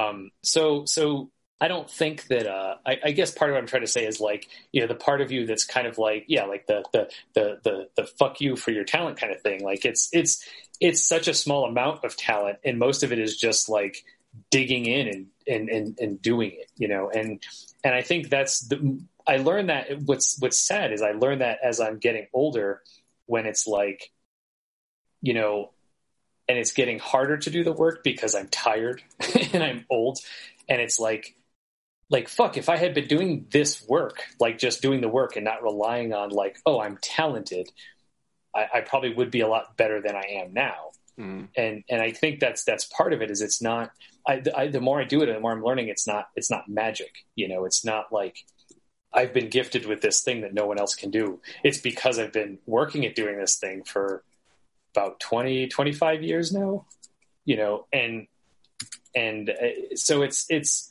it's it's good eh, on the one hand to show like okay all that hard work is paying off but on the other hand it's like like fuck it had to take 25 years to be able to throw some fucking loops together in GarageBand. God, what would it be like if creatives were not insecure? Like, what kind of work? Not insecure and didn't have to work bullshit jobs. That's Yeah, that's well- the other thing I hold to is if like if I was just, you know there have been so many days the last two weeks where I've been like on my my guitar pedal board shit again, like doing research, listening to tone comparisons and shootouts and stuff, and like what I want to get next. And I'll it, it just tanks my productivity for work. Like if I have it on in the background, I'm doing stuff, and then I get to a lull, and I'm like, why the fuck am I doing this and not playing music? And by the time I'm ready to play music, it's like late, and we have neighbors, and hmm. gotta get all the shit out, put all the shit back. Like it, this is a good reminder. Well, and I, I feel like I didn't mean for you to apologize for your achievement. by no, no, no. voicing my instinct because uh, like it's fucking rad. It's really cool, and you. it it I it's always special that I get to sh- you share it with me and I get to to react in real time with you with your work. That's something that's really cool. And like don't don't diminish it. Like I, I, I appreciate you kind of like saying, "Hey, it's been 20 years," but it's also like that's a long long time to commit to something and get good at it. Like that's it. It, it shows, and so we both need to be better at taking compliments, Right. and That's also fair. need to be Yeah. more. Su- I need to be more supportive of you rather than just like "fuck you, man." Well, no, I mean, no, I mean, don't get me wrong. Like the the, the fuck you, I do take as a compliment. so. That's the reaction I was hoping for. Yeah. because that was But- what I did to the the theme song. yeah. Well, so so, and as you were you were talking about your pedal too, it like it gave me an idea for like if you were going to do this, like like have your because see, I feel like I remember I know what it's like getting wrapped up in that. Like, oh, I like this sound, but I like this sound, I like this sound. What about this? So, but the idea is that you kind of feel like if I'm going to do this, I've got to find the perfect sound. It's like no, just do one sound every day. Like, you know, like for example, if it was like, uh, you know, I know you're the what is it the you not the, the the floor pod, but the one you have with like the pedals with just the sounds, yeah. My my pedal board. the Digitech, right? oh yeah, yeah, this one. Yeah. So just every day, just start with zero or one or whatever, and just each day go to the next one. Be like, this is the sound I'm using for the song I'm doing today, and then just write write a song around that sound, and just put it together. You know, because then I feel like part of what's helpful with that too is it it forces you to not be like, well, this this section is design, de- defined by the fact that I'm using chorus, and then this Mhm. section is defined by the fact that I'm using flange. It's like if you have to take one effect and then write a contrast, like a contrasting section to get through the whole song on that one effect, you know. And again, it may not all be great, but just just do it. You know, Yeah. that's that's sort of the thing. You know, like like you know, stick to you know, and then like you said, you have to play everything. So stick to the stuff you can play easily. What are what are your favorite chords? I mean, that's something that I'm going to get into. Like at some point, again, when I finally do original stuff, is like okay, like these are the chords I know on guitar. I haven't played in a while, so I'm probably going to stay away from bar chords. You know, like There's no be- reason be- anybody should play bar chords ever. I just, mean, I mean, th- you know, they're they're great if you can do them, but you know, like just stick a capo on there like a person. That's one of the first purchases I ever made was a capo, and Yeah, I bought also two of them just in case.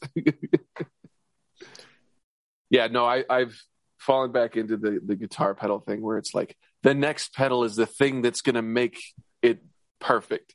Mhm. So I bought two different ones, and it's just they, they come Friday, so I'll let you know if they end up. But nice. no, I think that's a good idea of like dial in just a, a, a consistent sound. And you can, that's the other thing. I just need to lay it down in some sense. I need to get it recorded in some form.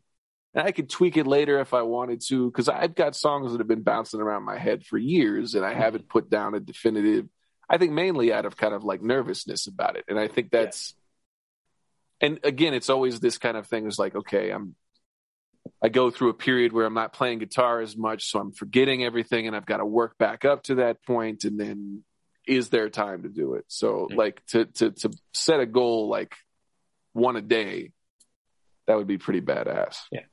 Uh, another recommendation I would make, and again, this isn't a rule, like do what you want, but don't start with songs that have been rolling around in your head because they they're they are going to be too precious because they've been taking up real estate for so Right. long. You're not going to want to just throw them down and throw them away in a day. Like start start fresh with something new. Doesn't matter if it's good or not. You know, like like pick an effect, play a lick, be like, oh, that was kind of cool. Let me try that again. Oh, but add this little note. Cool. Oh, I like that. Lay it down. Done. Boom. Next section. You know, like like don't yeah. That's that's that's for me. I, I had to stop myself from doing that too because it's like, oh well, here's this thing, and kind of going into things with preconceived notions, and it's like, no, like just just do something new, like make do with what you have, you know, like, you know, like start, yeah, like play a new chord progression, you know, or or take two chords that you you know are the most boring two chords but then find a third chord that makes them interesting. Something you know something like that. Like just you know and just be like boom there it is three chords that's my section done you know like um I wonder like if that, I yeah. should also try doing things more piecemeal because I always feel like when I'm recording, I have to go the whole length of the song. right yeah course, it's not a performance exercise it's a, Right. it's a songwriting exercise and that's you know? that's the thing is like maybe I would.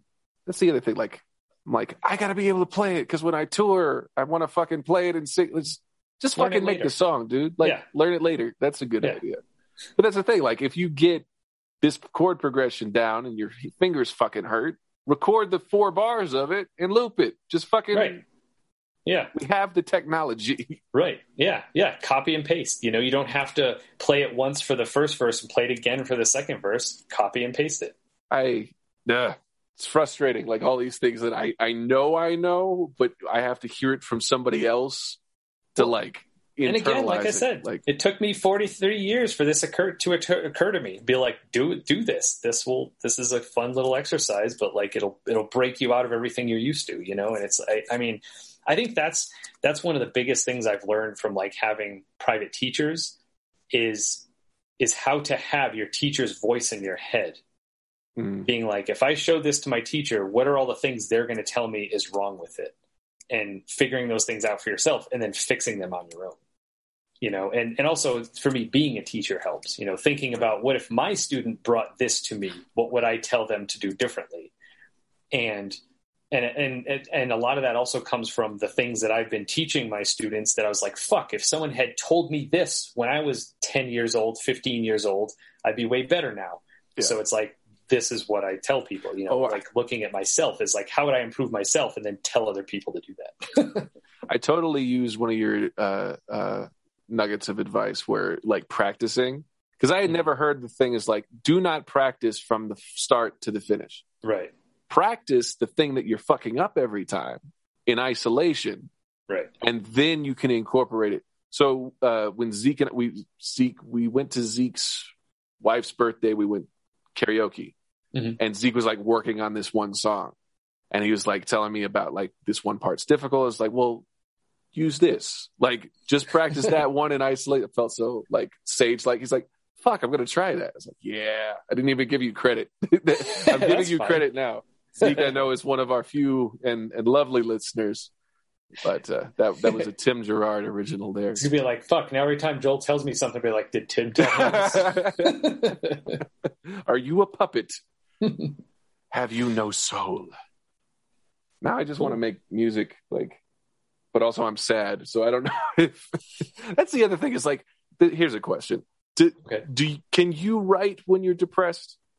oh, that's a good question. I don't know. Um, I think it's, yeah, it can be tough to do in stuff that needs to be inspired. Mm-hmm. um, and that's kind of what I like about what I do is like if if I'm not feeling like in the mood because I'm like you know upset or down, like yeah, like I I, don't know that throughout my life I've really written a lot of music because I've been you know depressed or or, or whatever. Mhm. Um, but I feel like there's always something I can do. Like okay, here's this this score that I have to pretty up, so let me work on that. You know, um, which isn't creative. It's necessarily just making the thing look good, you know, Right. or let me take this pre-existing thing. Um, actually, sometimes that I think is what works is if I listen to old stuff and kind of get myself like, yeah, like, oh, wow, this is, this is pretty good. Yeah. I should do more of this, you know, like that, that kind of helps get me more in the mood. Um, I mean, if I'm really down, then it's just like, yeah, I'm just going to sit on the couch and watch TV. Like I definitely have days like that, you know? Yeah. Um, I just I feel like when I was in middle school and stuff, like I I would journal and feel like I was having to like catch myself up on my whole life, mhm. like writing to my future self. right. Instead of and it was always like whenever I wrote, it was like this girl doesn't like me back. This breakup was sucky. Like it was always like when I was writing from a place of like hurt, it never produced anything cool or like valuable. Mm-hmm. It never, it wasn't even cathartic. Like getting it out just felt, felt like work Yeah. instead of like, so like whenever I've written something like sad song lyrics or anything. It hasn't been because I was particularly sad. It was just like that story of the song unfolded and it happened to be sad. Yeah. Like I had one song where it's like I I think I had texted uh Jake about it. It's like, dude, this is sad. I don't know if I want to have written this. He's like, you just got to let it. Sometimes you got to write a sad one. like Yeah. I, yeah, it's it's it's something with quarantine and just kind of me. I don't know, coming of age in my depression. That's Mm. not a healthy way of thinking about. It. But like recovering from my my retail therapy, treating undiagnosed depression. Like I've considered like creative acts while depressed not wouldn't be helpful seem to Mm. be a, a different form of wallowing i don't know i feel Well, I like can music and stuff like generations sends sends me into more of a, a euphoric like letting things go rather than creating something out of the the sad i don't know like Mm. i like blues music but i don't feel like i've ever written from a blues place i don't know Yeah. just saying things yeah, no, no. I, I, I mean, I see what you're saying too. Like, if you're, if you're like in a bad place, and if, yeah, like the idea of of wallowing, I guess, isn't good. But if you know, and, and that's the thing is, like, even if you write a sad song, like someone may hear that and that may help them deal with their own sadness. So that I think there's, you know, um, I mean, I think it, you know, it probably it's probably not a good idea to be like, you know, I'm gonna write this sad song so I can bring everybody down. I mean, I don't think that's how it works. I think, you know, people wouldn't listen to a sad song if they're in a good mood, you know. Um, so I think there's definitely a place for sad songs, you know, and if, if it helps you, then do it. But yeah, don't feel like, you know, it should be something that should be helping, you know. Um, I feel like that's a lot of things. Like, I feel like it was kind of an assumed thing, like during quarantine, that like creatives were gonna create, right? Like, I feel like that was a big assumption, and it felt like I don't want to be. It's it's miserable enough. Why am I thinking about it and cre- putting it into some like? Yeah. Is that weird? I I don't. Well, I, I, I think a lot of it is that a lot of creatives had to rethink how they're creative during quarantine. You know, Mm, you know, like I mean, with me, it's definitely pushed me more so into like the the digital realm. You know, like you know, again, being a classically trained composer, like I usually write stuff that's on sheet music, and then an orchestra plays it. You know, it's like, well, you know, we're barely getting to the point now where enough people can get to. Not that I've got commissions that I'm waiting for, where people are like, please let my orchestra play your piece, but like you know that that wasn't an option for so long. So it's like all right i'm not going to focus my energy on writing for an orchestra you know? So i'm going to focus on my sample libraries. I'm going to focus on film scoring. I'm going to focus on getting to learn how to use DAWs and using you know and so i think maybe that's part of it is like it's not that uh, and i'm just speaking for myself that you know i didn't produce more stuff i used the opportunity to you know come up with new ways to produce stuff and, and, and work with what i had and you know, and now how we're kind of getting into this idea of like, oh yeah, we have Soundtrap, you know, and I feel like that was probably a response to COVID. I don't know how new it is, but a way for people to be able to record together in different places all over the place, you know, and you know, do it, um, you know, not live, but at least you can kind of all collaborate on something from different locations, you know. Um, so like that that type of thing, I feel like stuff like that has grown out of it.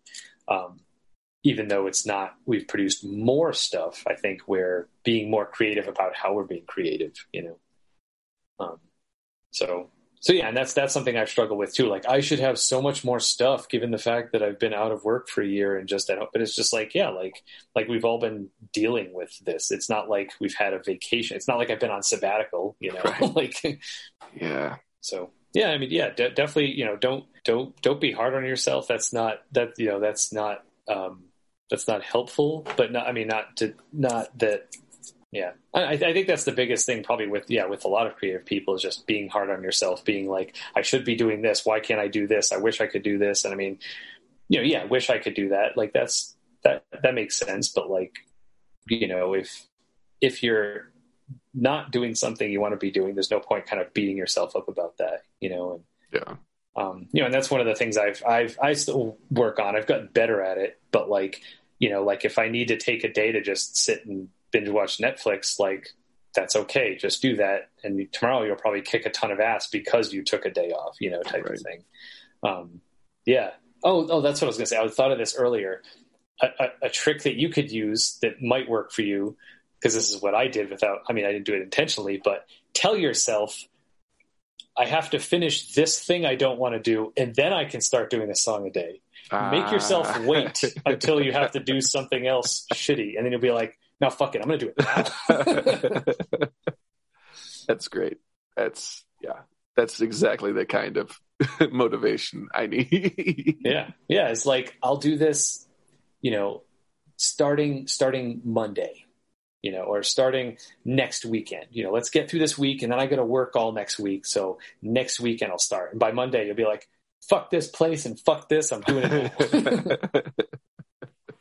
Well, that's I feel like me buying the MIDI keyboard was definitely like a response to COVID too. So I think yeah, like yeah, it, that came from a place where it's like I'm home more. I can plug in, not wake anybody up. That's the other thing is like when you're producing music that you're singing and performing through an Mm. acoustic or even electric makes some noise. That's also a limiting factor. So like when I was making beats, like again, 4 a.m., just like right, did not yawn once because it's just like in the zone, really fun. Like yeah, yeah, so that that is definitely I'm I'm I'm excited. I I don't know what form it will take. I don't know if it will be. I'd, I'd like to try it for at least a couple of days, like to do a song a day. I think that would be yeah. wicked. Well, and, and again, like like I said, I took the I, I I should have taken the focus off a song a day, meaning like every single day, and instead making it a song in a day. In a day, yeah, You know, like even if you do it just on Saturdays, like every Saturday, I'm going to write a song start to finish. You know, like you know, and if you if you want to take the week to think about it and maybe get some ducks in a row and be like, once Saturday comes, boom, whatever happens, I got to lay it down. You know, um, you know, if you've got to kind of budget your time and say like, okay, I'm only giving myself from noon to three o'clock to lay down guitar parts. Then after that, it's bass and drums or whatever. You know, like you know whatever whatever is going to work for you for your workflow. But you know, I, you know, I think for me, you know, the the important part was was finishing it. You know, saying it's done, gonna post it. That's it. You know, not tweak it some more tomorrow and then play around with it the day after that and then realize I don't like this section and try to rewrite that section the day after that. He's like, nope, this song is done. Move on. Like, you know, it is, it is what it is kind of thing. You know, if, if uh, you know, and, and like I said, like the, the third song I did wasn't one of my favorites, but you liked that one. So it's like, that was you know, like something, yeah, something you may not be too fond of could be someone else's favorite thing that you've done. So it's like, okay, cool. so weird, like to think of like you're making art because you want to make art, but you also wanted to have an audience. So you produce something that's not your favorite thing, but it's good enough for somebody else. It's just such a weird. Well, well, because it's like I it's said, not like wrong. every- Like I'm not saying Yeah. it's wrong or anything. Just I was just Yeah. looking at it from this other perspective where it's like how strange it is that we're doing art because we can't do anything else, don't love doing anything else, and then the the things that we have to do to produce the art and get it in front of people. Like I don't know. Yeah, well, and you know, and like I said, I think that's part of it too. Is like it's it, it's it's loving the work and the process. You know, like like that third song was a step. You know, from the second to the fourth. You know, it was a step in the progression. So you know, like there. There, there were things about it that I that I did like, but part of it was yeah, it was meant to be kind of like kind of going against expectations and stuff like that, which isn't like so I guess what part of what I'm saying too is like I, I went into it with the intention of like, oh, this is kind of this weird, awkward mishmash of things. And I guess part of it is like I don't want my style to be defined by that kind of thing. The way, like you said, the fifth one sounded like me. Like that's like, hey, here's a like, or like for example, like if we look at you know like look at the the movie mumble themes, right? Yeah, how there are some of those that like are are my favorites because of like you know how much they sound like the scores and I get to play in that universe for a while but um but like uh Noah had said early on like one of his favorites was the Pi soundtrack the Pi movie mumble theme which that was one of the more difficult ones for me like again getting into the nitty gritty of these electronic sounds and everything um I, I did not enjoy making that one you Right. know but like but but he liked that one and it's like okay it's good to know that this is something i can do and that it's effective and people will enjoy it but it's not what I want to be known for and have to do recreate that every single time, you know. Um, and I guess that's part of it is like the, it, you know, for me as a composer and as you know, ideally a film composer, the idea is being able to. Um, there was there was a I saw this panel of other film composers, and one of them said, "As a film composer, you have to be able to hack the vibe of any genre." And like I feel like by having Noah say he liked it, I was like, okay, I hacked the vibe of this genre. I don't want this to be the only genre I write in, but at right. least I could do that. You know, same thing with track three. Like this was this was weird and quirky and silly and a weird mishmash of things. I don't want every piece I write from now on to sound like that.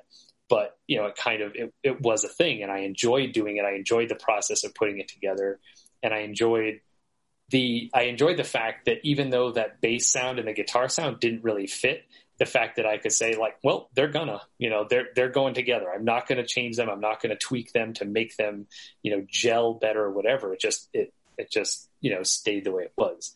Um, so I think you know, and I think so. That, yeah, there's definitely part of that. There there's there's stuff I've done that isn't my favorite, but it's always like the the reason I didn't just dump them is because it's like, well, the process of doing this, I, I learned something from it, and I think that's part of it too. Is you, when you devote that much time to something, you don't want to just throw it in a drawer and have everyone, no, no one ever see it, you know, um, unless you're outright embarrassed about it, you know. Right. Like so, even yeah, even though that's not like the epitome of what I am, it still it still is me in a way. You know, it's it's a part of me, and you know, part of my personality is in there. And I did make those choices, so it still is me. Um, but yeah, yeah, and I, I, think that with a lot of my stuff too. I'll look back on stuff, and I'm still like, wow, I can't believe I wrote this that many years ago. Like this is yeah. so good. And I'll listen to other stuff, and I'm like, boy, was I on the wrong track. You know, like, but I learned from this, and that's important. You know, and and again, someone might like that, so it's not you know, and I guess that's part of it is like with art. I mean, if you're just doing it only for yourself, then don't ever release anything. Just stay at home and write your own music and only listen to it. Like, obviously, if you want people to hear it, you want there to be a connection. And I think, you know, that's, that's a big part, I think, of, being, uh, one of the things I had to let go of is that, you know, if I wrote something with something in mind and other people didn't get that, at first I kind of got like, either offended or I was like, oh, am I not good enough because they're not getting the point I'm trying to make? And then I realized it's, it's not about that. You know, it's about, you know, I, I even wrote this poem about it, about art being a mirror, you know, and it's the idea of like people seeing themselves in your work, you know, and mm. you see yourself in your own work.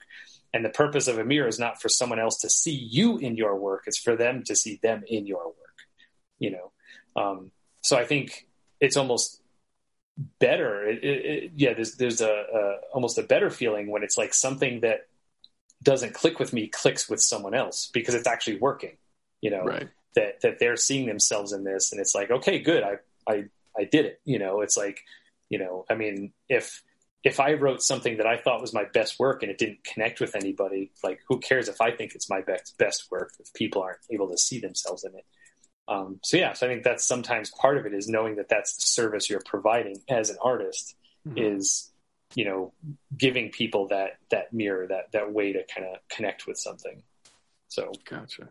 So yeah, so we didn't we didn't really talk about like the process of doing it five days in a row. I was I'm wondering now how did you think of each song as a response to the previous one? Did you start fresh? Were you start were you laying drums first? Did you have a sequence that you went in? I'm I'm curious about. Um, I think like I had an idea of of genre, and like when you're looking for the loops, you can kind of click on it. Like, oh, okay, like if you want, you know, either bass and it'll right. kind of only show you the bass loops, or you could do like genre, like oh EDM, and it'll only show you EDM stuff. Um, so I think on the first one, I just kind of started going through. And maybe I started with bass and was just like, oh, if I can lay down a bass line, you know, that'll give me an idea to work off of. And, um, you know, just going through all the loops and listening to them and mostly just seeing like, oh, what sounds cool, you know? Um, and yeah, so a lot of it was just kind of reactionary in that sense. You know, I didn't go into it with a lot. Like, I think later on, like, I think, yeah, the second day, I think I was like, ooh, let me do something with acoustic guitar. Because I think that was probably a response to what I did in the first day because it was so electronic. I was like, let me do acoustic guitar and do something that's a little more, a uh, little more human, you know. so to speak. Um, and then kind of going from there. And I think, yeah, that's what I said is I, I wanted to stay away from just like electric guitar. I wanted to, you know, get into like what, what can we have in acoustic that's not just like distorted, not just chords, like, like little licks and things like that. Um, yeah, and then like you know you can like favorite stuff. So as you're going through, like like this, like this, like this, and then after a while, I would just get sick of that. And I'm like, okay, I'm going to go back into my favorites and start looking at you know what I've saved and what I actually want to start working with. You know, and and and I would also look for things that kind of seem to to work together. You know, there would be you know a lot of times it'd be something that's like, oh, this is really cool, but there's nothing else like it so maybe this could work as the bridge because it's different enough, but maybe it's too different. It belongs in another song. Um, and I think for this one, I did want it to have more of a flow, like it was actually mm-hmm. a person playing this on acoustic. So I didn't want it to be too jarring. Um, so did you build it in four bar, eight bar segments before moving on to something else, or did you so, build one track through and then? So yeah, so in well in Logic, I couldn't do this in the other thing, but I kind of did keep track but in, in I mean, or in GarageBand, it was easier because you can actually create like section markers. Yeah. So like the first eight bars, it's like intro, verse, this, that. So whenever I would, and this is what I learned about the workflow. So every time I threw in a new loop, that got its own track. So that the only thing that ever played on it was that loop. And then I could just slide that across to, so it went underneath. Okay, I'm going to, I want to use this for the verse, verse, copy and paste into the second verse. Okay. You know, um, you know, and then I would kind of or like for the drums, for example, I would find like a drum sound that I liked, and ideally it would have three or four different variations. Right. So I could be like, okay, which one is the most subtle? That should be the verse. Which one kind of sounds like it's moving towards something? That should be the pre-chorus. And which one's kind of the most open? That should be the chorus. And then ideally, yeah, if, uh, you know, um, if there, yeah, like if there was a fourth one, that would go in the the bridge, and maybe the intro would be the verse, you know, or or the um, the pre-chorus, you know, because it's built. You know, so I kind of mess around with that. Like, okay, they're not going to notice. Hey, that's the exact same drum beat from over there. Or I think yeah, one of the ones in uh, Soundtrap, I actually took.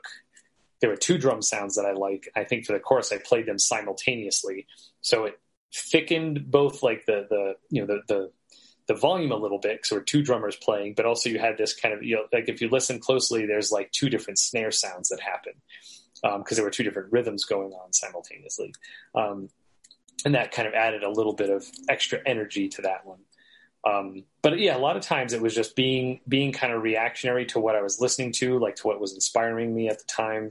Um, but again, keeping that form in mind, it wasn't just like I'm going to do this, then this, then this, then this, and that's where I've run into trouble before. Is like if I just write left to right, you know, the same way I, you know I was saying like you can't practice top to bottom, left to right. Same thing with composing. You shouldn't do that either because like you know, your the first thing you write could be the perfect bridge, you know.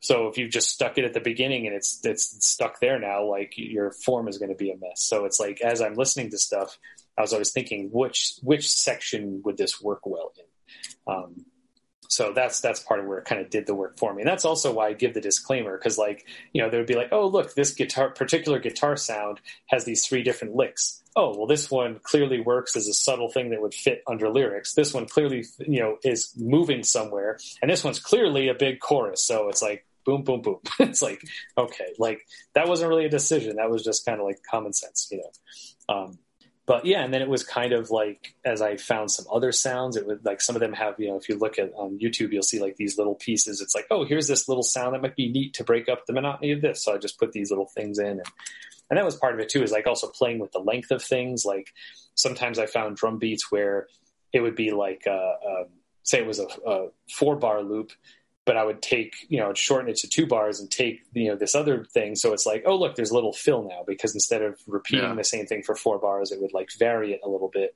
and then you know so if there were enough variations on a certain loop or rhythm i might you know arrange the section a little more but if it was just okay, there's only these three sounds, so I'm just going to stretch it for the whole thing. Um, so yeah, so part of it was also kind of working with what I had. Like that was the other thing too. I'm like, I'm not going to get in and cut up the loops and take the snare sound and then make a fill by taking this this snare hit and playing it four times. So oh look, here's 16th notes. I'm like, you know, that's taking going to take too long. Not doing that, mm. you know. So that was, you know, I mean, I know that's something you can do, but you know, again, for the for the sake of this, it was just like getting the song done. You know, not not focusing on the beat four of one measure in the drum part in the chorus or whatever. It was like just get the song done. Um, I don't know if I said this about track five, but like there's there's a point where I think it's the pre-chorus section where that that song is so much in the pocket. It's like it's like being held back, and then by the time you get to the pre-chorus, it's like it's gonna re- let loose, but it's also constrained. It's like very much on the back foot, which Mhm. was something that like this is apropos of nothing. I realize this has nothing to do with you were, what you were just saying, but like that was a yet another example of like the difference between the first and the fifth.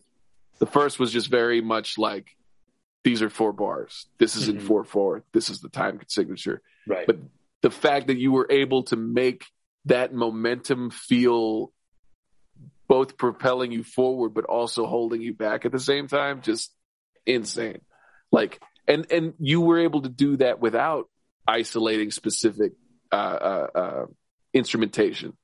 Like or building a, a, a, pad out of all these different like sounds from these different segments of sound. So it, like rhythmically it's just crazy how how adapted you got and how how you played it like an instrument at the end. Like it was just crazy. Actually, I, uh, another important thing with the song five too to point out is I think that's the one where I started with the most amount of loops, ended up Oh, deleting okay. a ton of them because they Uh-huh. didn't fit.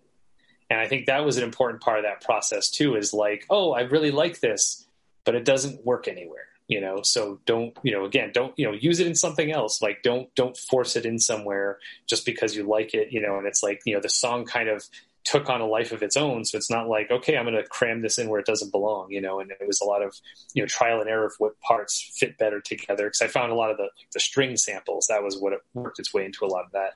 Um, and it definitely came out to be like more of a less is more kind of thing. You know, it's like, Mhm. okay, here's this one perfect little string part and then this other string part over here. And then this subtle little cello thing. And that's it. Like this isn't, this doesn't have to sound like a full orchestra, but you know, just use what, what fits, you know, and, um, and that was interesting too because that is how I tend to work because I start with a bunch of material and always like chip it down to like the, the the best parts of it.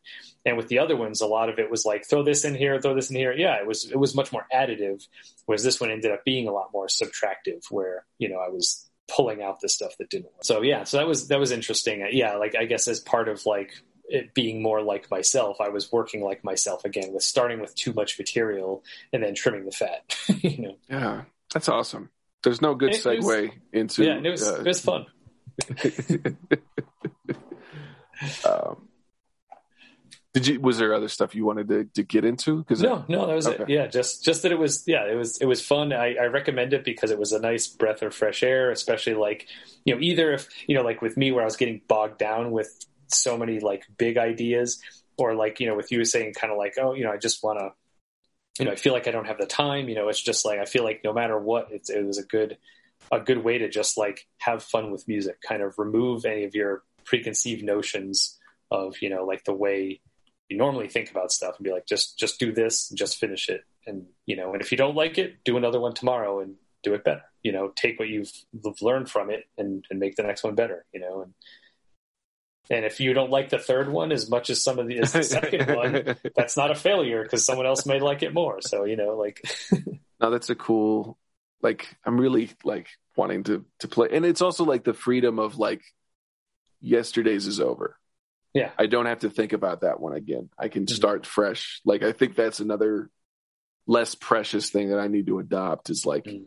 it doesn't have to be the final word just like move on to the next thing that's yeah, yeah so invincible yes, I think I'm, I'm just gonna to start the discussion by saying, like, I think it's my favorite Superman Goes Bad version. Like, I really like the Injustice series, and Mhm. The Boys is enjoyable, but I this show is so much. I don't know. There's like hope to it in a Mhm. different way. It has a very different. It's dark, but the tone is lighter. It's more Yeah. gray than it is just like the void of humanity being awful and shitty and continuing to to hold up these superheroes who are awful fucking people. Yeah. Whereas in this one, you just because you have Invincible as as this beacon of hope, like as a, a signal of like things could get better, that helps so much. And I don't know if it's just like because it's also dressed in Justice League Unlimited animation style, which is straight from the comics. Like the comic mm-hmm. art is is very much the same. I, man, Kirkman nails it. Whatever genre he's playing with, yeah. like. And the show is, I mean, I really want to read the comics, but watching the show was great. Like, how to discuss. like, uh, you you've read most of, if not all, of the comics. I, I wouldn't say most because at one point I was like a, a, friend of mine was letting me borrow his trade paperbacks, they're like and I was like, oh, volumes, might, right? What was the thing? I was like, I might start buying these. And he's like, you might as well just get the omnibus. And there's like three omnibuy that are like, and it was just like, and that was back when I was like, yep. oh fuck, okay, there's a lot, yeah. Um, so I, I made it pretty far. I want to, I want to say maybe I made it to like issue 100. Okay. Um, and there's definitely like a lot of stuff that I've read about that um hasn't happened yet. Right. So like, and actually there was there was a character who had a brief cameo. I was like, oh, I hope we see this person because because like that's when like I mean, you think the shit hits the fan, the shit hits the fan. Like that's what I heard. I was listening to the Weekly Planet. They were talking about what what is to come, and they're like all of the things that they tease at the the end credits of the the last episode. All that shit is like tiny compared to the big shit that's going to mm-hmm. happen. Mm-hmm. Like and that was something that I, I, thought was really cool about the the season finale was all of these kind of pieces breadcrumbs of like shit that's coming to earth like the martian inv- invasion and uh the twins or the clones and like yeah. all of these different dynamics like how are those going to impact what comes next and it, and the, the the society kind of rebuilding themselves like the uh the time travelers where oh yeah mm-hmm. their their time progresses like I'll just say that was one of the coolest superhero villain ideas ever to me. Like I thought that was so cool and innovative. I don't know if it's yeah. something that like they is ripped off from a Green Lantern story or something, but like it was just so unique and a cool reason like why they would keep coming back. Now they have a grudge. Now it's a societal thing. It's a multi-generational war. Like they and that that whole thing occurs in the span of a single episode and it it was just really well paced and really cool and this really cool snapshot that they didn't beat to death and that like didn't feel too brisk either. Like I, it was just really refreshing. And that's i guess that's that's a lot of how i felt about the series is like this this kind of superhero narrative felt very refreshing even though superman is evil right. you know? Yeah. Well i think and i think like you know like you mentioned that's that is the the biggest difference i think is that we have we have mark as opposed to like with yeah with the boys it's just homelander i mean you know he's trying to turn his son into a superhero but it's like you know it's a very different dynamic like homelander's a dick from square one as opposed to like you know mark being raised by this loving father and, and all this stuff you know and um I think that's that's what the like the brilliance of it. It makes it so much more heartbreaking that it's not just like with Homelander. Like we can we can just hate Homelander. Yeah. Whereas there's with, no with, uh, redeeming uh, value. Yeah. Whereas Omni um, Man, there's uh, yeah, you're just like oh man, like you know, and I don't know how much of that is you know because it's J.K. Simmons, and you're like yeah, like you know, I love this guy. I need, you know, I need him to, I need him to come around and, you know, and so just well like cast the show. Oh, it's so perfect. Like, um, but but yeah, and just like how that plays itself out through the season, you know, and as you're kind of finding out kind of what the deal is and kind of seeing, you know, where he stands with where Omni Man stands with things and and you know, him trying to like bring Mark into that world and it's just like it's like, yeah, like, you know, Mark grew up on on Earth. Like he you know, he considers himself human. Like you may be this kind of alien from this other society, you know, and I think it's so it's really cool to kind of have that that I don't know if it's a mirror necessarily, but like kind of having them being different, uh, uh you know, di- different sides of the coin, I guess, you know. Um, we, yeah, where we don't get that like with, with Superman even, you know, Superman, right. he's just, he's just a, a good guy, you know, and there's no, there are no stakes, you know, like he, you know, Krypton is gone. So he's kind of like hey, can you guys take me in? I have no home. You know, as Right. opposed to like, oh yeah, I'm from this other planet. Don't ask why. You know, don't ask why I'm here. you know, like the other thing is like there's no way to investigate that claim, right? Like the story that he told about how he got there. So I was sent to help you guys. Well, help you in the way that benefits this fucking empire. Like right. that was I, I I thought that was a really interesting bead on it. It's something that they're doing with Strange Adventure too, like the new um uh he's got the ray gun. DC Comics Strange Adventure. Miracle Man? Is that your No, no, Miracle Man is uh um uh Justice uh no, what is it? Darkseid. They just canceled the movie. My brain is just shutting oh, down. the the new God stuff? New Gods. That's yeah, that's that's Miracle Man. Adam Strange is oh, okay. because his whole thing is that he like beta rays or whatever from Earth to this Zadiah or like distant world where he becomes like this hero in this war and has to wink out between the two. So in the, this newest comic that they're doing, they're they're playing with maybe the story he's told everybody that nobody can investigate because they can't travel to this planet Oh, isn't isn't what he said it was. Oh, Maybe he's a war criminal rather than a hero. right. So that was very much in the back of my mind as I was watching this with like this hero, apparently savior from a distant planet. We can't we can't verify his story. Like I thought that was really interesting. Yeah. And the idea of time, I really liked how they played with Omni Man is ancient, centuries old. hmm And so that whole perspective on Earth, like it, the way he talks about Mark, Mark's mom, is so cruel Yeah. and and just kind of out of nowhere, this kind of left switch. But it also mm, it's doesn't seem out of character or uncharacteristically cru- cruel. It's just that's how you would feel if you were that age and you'd seen worlds fall in the same way. Like that. That was really really interesting. I also love the fact that it, it's Justice League, but it's not Justice League. There's so many things that are just like the Martians, especially just like almost carbon copied of Martian Manhunter, like that Mhm. whole race and how, how they interact. It's very yeah. very funny to me. Like, Mhm. but yeah, the the the first post credit scene was like, oh, this is a very different show than than it was presenting itself. And the fact that like the post credits of that was a, another eight minutes or something. Like they go and Omni Man just takes out the global defenders or what is it? Global Um, Guardians of the Globe. Guardians of the Globe. Yeah.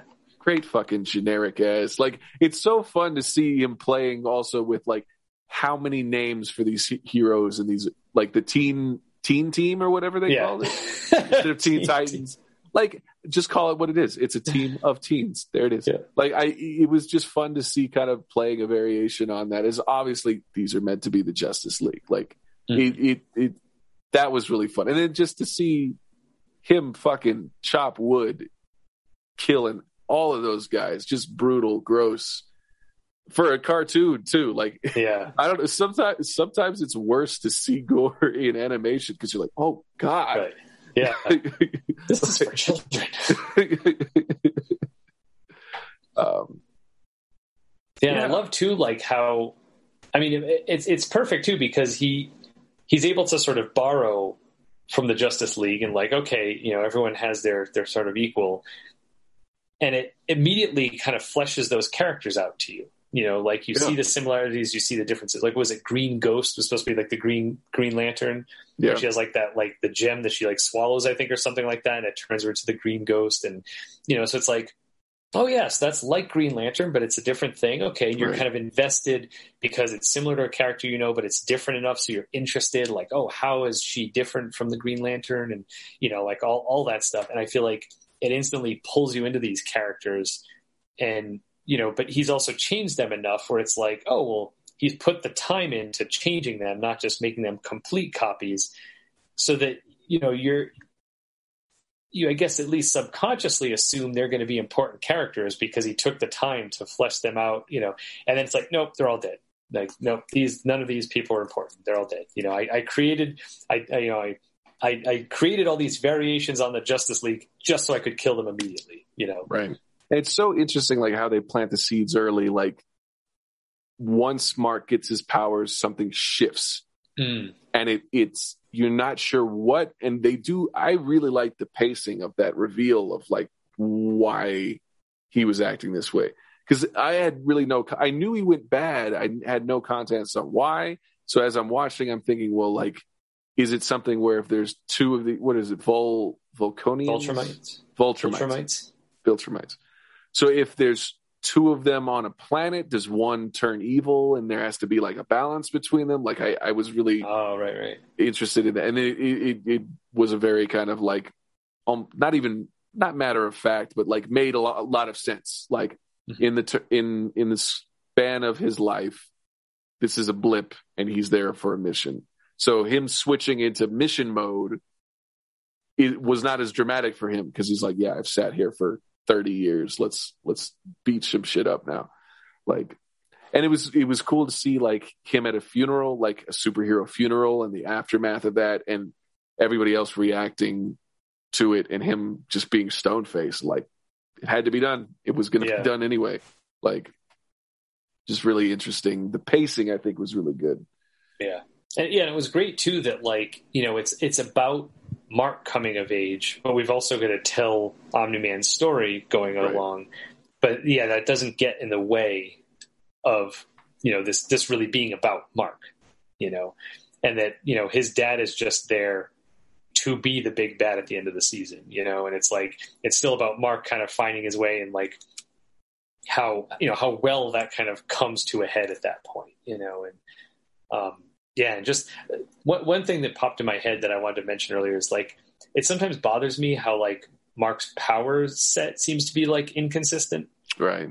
because I feel like there are times where he's going up against his dad, and I'm, I'm sure his dad's pulling his punches, but like when he's fighting some other characters, he's just getting his ass handed to him, you know, and it's like, or or you know, or, or, or other parts when you know, like once his dad finally does lay into him, like he does end up getting messed up, but I feel like he got messed up way worse, like in that fight with the with the gangster and, and the high rise. through his stomach Yeah. or whatever. Like, I don't know how he came back from. Yeah. Yeah. Yeah. I don't know if that's maybe like, oh, because he got injured, his body kind of kicked in, you know, made him stronger in the end or Right. something like that. But yeah, like there are way more things where he's getting banged up or, or I think that was it when he's fighting those like androids that that guy was making where he was Yeah. like kidnapping college students. And he, I feel like he was having a way tougher time with them than he should have Right. because they're essentially just regular people who happen to have metal on their bodies. Like he should still have been able to like punch through them and just like brush them off. So I feel like yeah, I didn't like how how those things seem to be way too powerful, you know, for him, someone who's supposed to be invincible, you know. Right. I feel like I I I wrote a lot of that off to being like it, it is just inexperience. Like, Mhm. And also like I think something that hasn't really been portrayed is like one day you're normal, the next day you're invincible, right? Mhm. So he he didn't have the invulnerability before, right? So Right.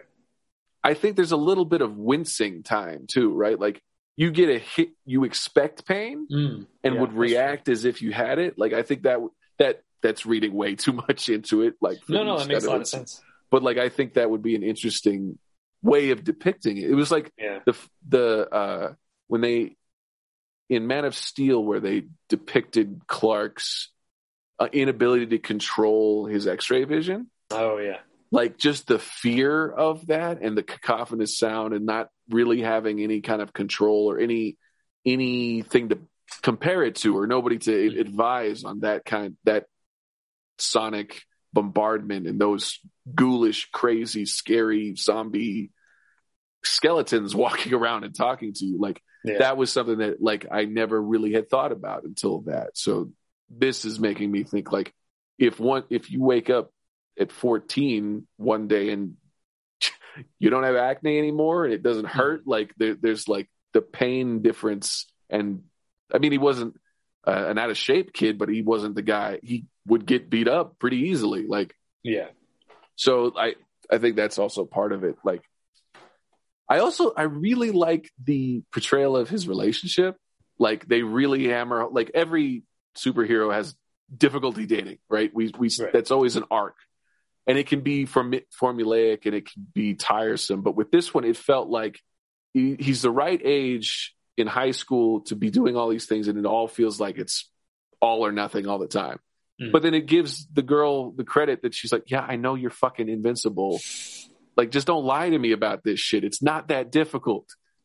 you disappear and shit goes out wrong after it's over you come back come on like i that was something that i don't know if they did it more with comic book lois but like for her not to be in on it as an investigative reporter in the movies always bugged me it's like this is not a disguise like Right. Figure it out lois your whole life is observation and reporting on it so that that aspect I liked about it too. I also like that it just hits all as like, hey, gay best friend, absolutely. Uh, uh, Asian lead, Asian mom, like Mhm. uh, uh, person, people of color. Like it, it's just it's how it should be. It's it's like Mhm. representative of the diversity in real life. What a concept! right. Like Yeah. It's not a big deal that he's Asian American in the sh- in the like. I feel like a lot of times it's like, hey, we've got a new Green Lantern and he's black.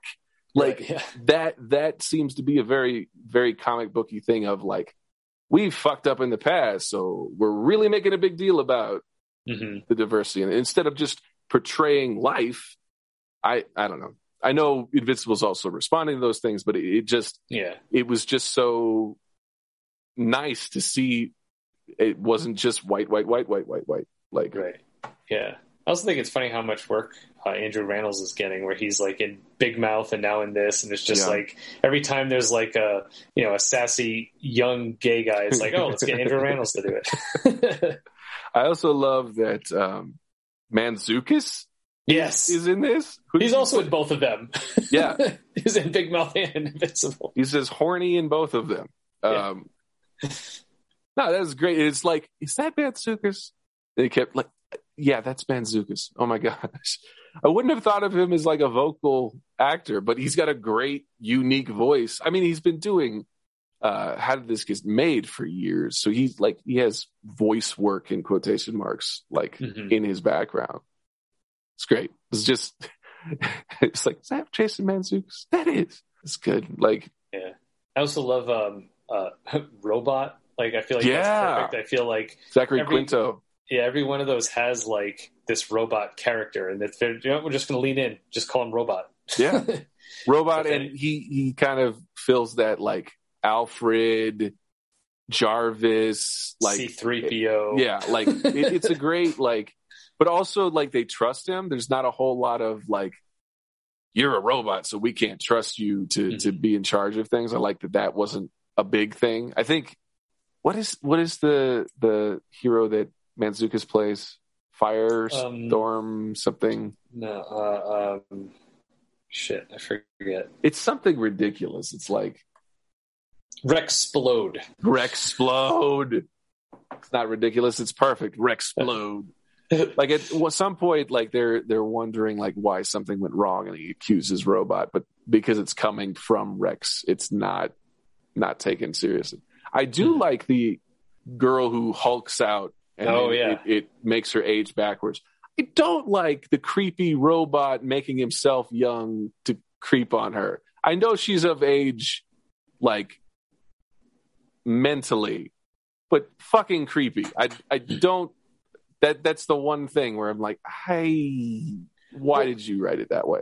Yeah, I mean, what I like about that is how how complex that is. Because yeah, like if she has the, isn't she like like twenty something? Does she say? Yeah, she's like 25.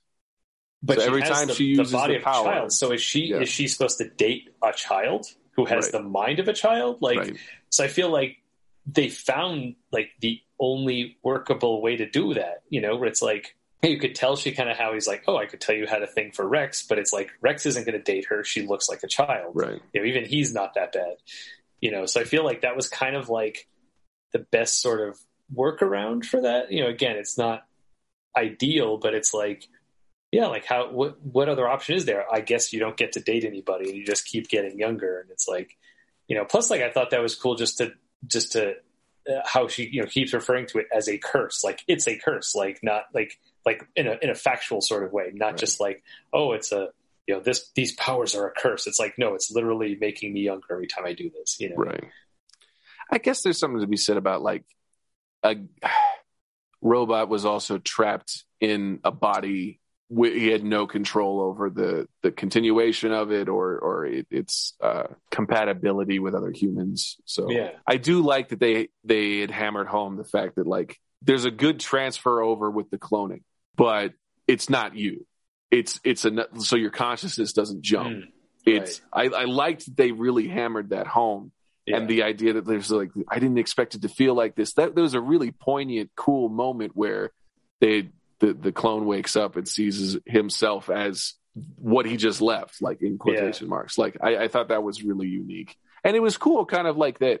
You kind of think Robot is sinister and evil because he's kind of doing all these things back behind uh, everybody's back, and then it's for this end, which is kind of a cool variation. Yeah, yeah, it- and like once it's kind of done, he's still okay. We're going to go back and be a, continue being a hero. You know, like that was, you know, it wasn't about like, oh, I can do what I want now. Let's let's be a villain. Let's you know, the you know, it was still like being a hero was just a personal thing. You know, Right. for him to what was the the the demon detective guy? oh, like the the Hellboy lookalike. yeah, Hellboy, and also the Spectre and the Question, and like they wrapped all of like these pulp yeah. uh, figures together, like the it like Spectre, Damien? It was like Damien something, right? Detective Damien, something. Yeah, like. I, I really like, and he also had the the the the uh, vocal tick where he was he was speaking like not quite like uh, what is the demon in DC who always speaks in rhyme? uh, I know who Etrigan is that his name? Yeah, Etrigan the demon. Yeah, Yeah, so I like that it had that kind of flavor too, but he's like this Mm-hmm. this uh, almost Constantine esque to like how he's uh, underworldly rather than just worldly. Which right. yeah, Damien Darkblood, I think it was his name. yes, that's right, that's right, that's right. I said uh, I would say go to hell, but you're going to someplace way worse. he had some good lines too, like.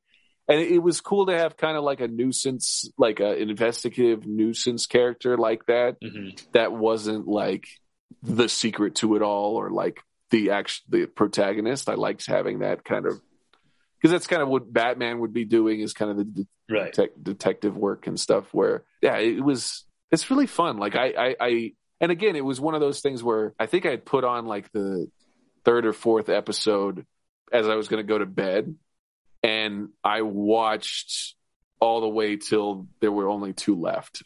like I stayed up watching it on Nice. my my phone. Like it was just it was one of those where after every episode is just like I I'm so enjoying the feel of this. I'm enjoying the ride that it's taking on. Like it's it's compelling and it's it, it, it was really yeah with with the boys. It's like after an episode you're just like fuck this world that is so like ours, right? Like Yeah. it, it, it just it was such a different and it's probably not fair to to judge. I mean they're both Amazon properties where Superman go like it, it demands comparison.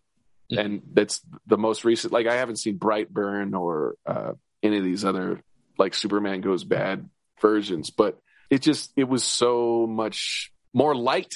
Even though he he takes his son through a subway worth of people and just oh God, covered in viscera and that like that's brutal like really really brutal. And i don't know like at the end of every episode i was just like i gotta see what happens next. How's mark gonna mm-hmm. what is mark gonna do next? Like yeah i like and i liked the the dynamic with sandra o oh as the mom. Like i really mm-hmm. liked her kind of investigating like i feel like it treats everybody like they're intelligent it doesn't feel like anybody is dumb for no reason like i yeah, I, I really, I really enjoyed it. Is I'm, I'm sad that I have to. I'm gonna get more boys before I get more Invincible in terms of the release schedule. Like, but Yeah. So- So I'm glad that they're doing a second season because I was Yeah. like, you know, going into it, I was like, you know, is are they gonna, you know, how much are they gonna kind of set things up? So yeah, that's what I loved about the last episode when they're like, oh look, here are all these loose threads we left, you know, all these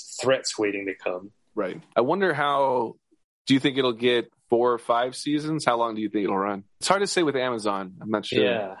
Netflix, you can guarantee three seasons of whatever crap, Yeah. except Jupiter's Legacy or whatever that new that the Mark Oh, Millar averse thing. I guess they canceled that after the first season.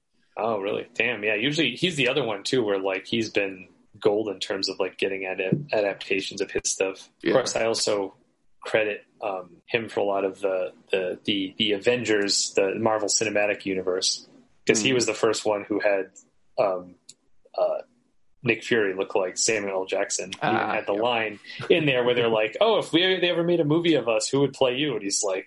Mr. Samuel L. Jackson. I was like, oh shit.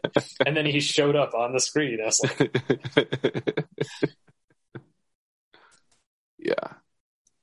Um yeah, I don't know. Like it it would be cool to get as many seasons as there are volumes, but I, I doubt Yeah. that will happen. It is Amazon though; they can throw as much money as they want at anything. Yeah. Um, I think a lot of it has to do with how well it does, and like I'm usually a bad judge at you know what most people like. Right. Um, I feel like it could fall into that category of like people who like gore aren't going to watch a cartoon. People who like cartoons aren't necessarily going to want to see all that gore. You know. Right. Um, although I feel like maybe people who are fans of anime, I feel like anime can have its share of gore. So I mean, that Yeah. might be, you know, a big group of people who who might be into that. Plus, it's not. I was, I was just gonna say it's not super well known, but I don't know how well known it is. You know, like I know I got into it through a friend of mine. It wasn't Right. something I was just aware of, or if I was, it wasn't something I was interested in until he was like, "You should read this. This is really good." I feel like Kirkman is pretty popular. Like Mm, since everybody has flocked to Walking right? or Yeah, that's true.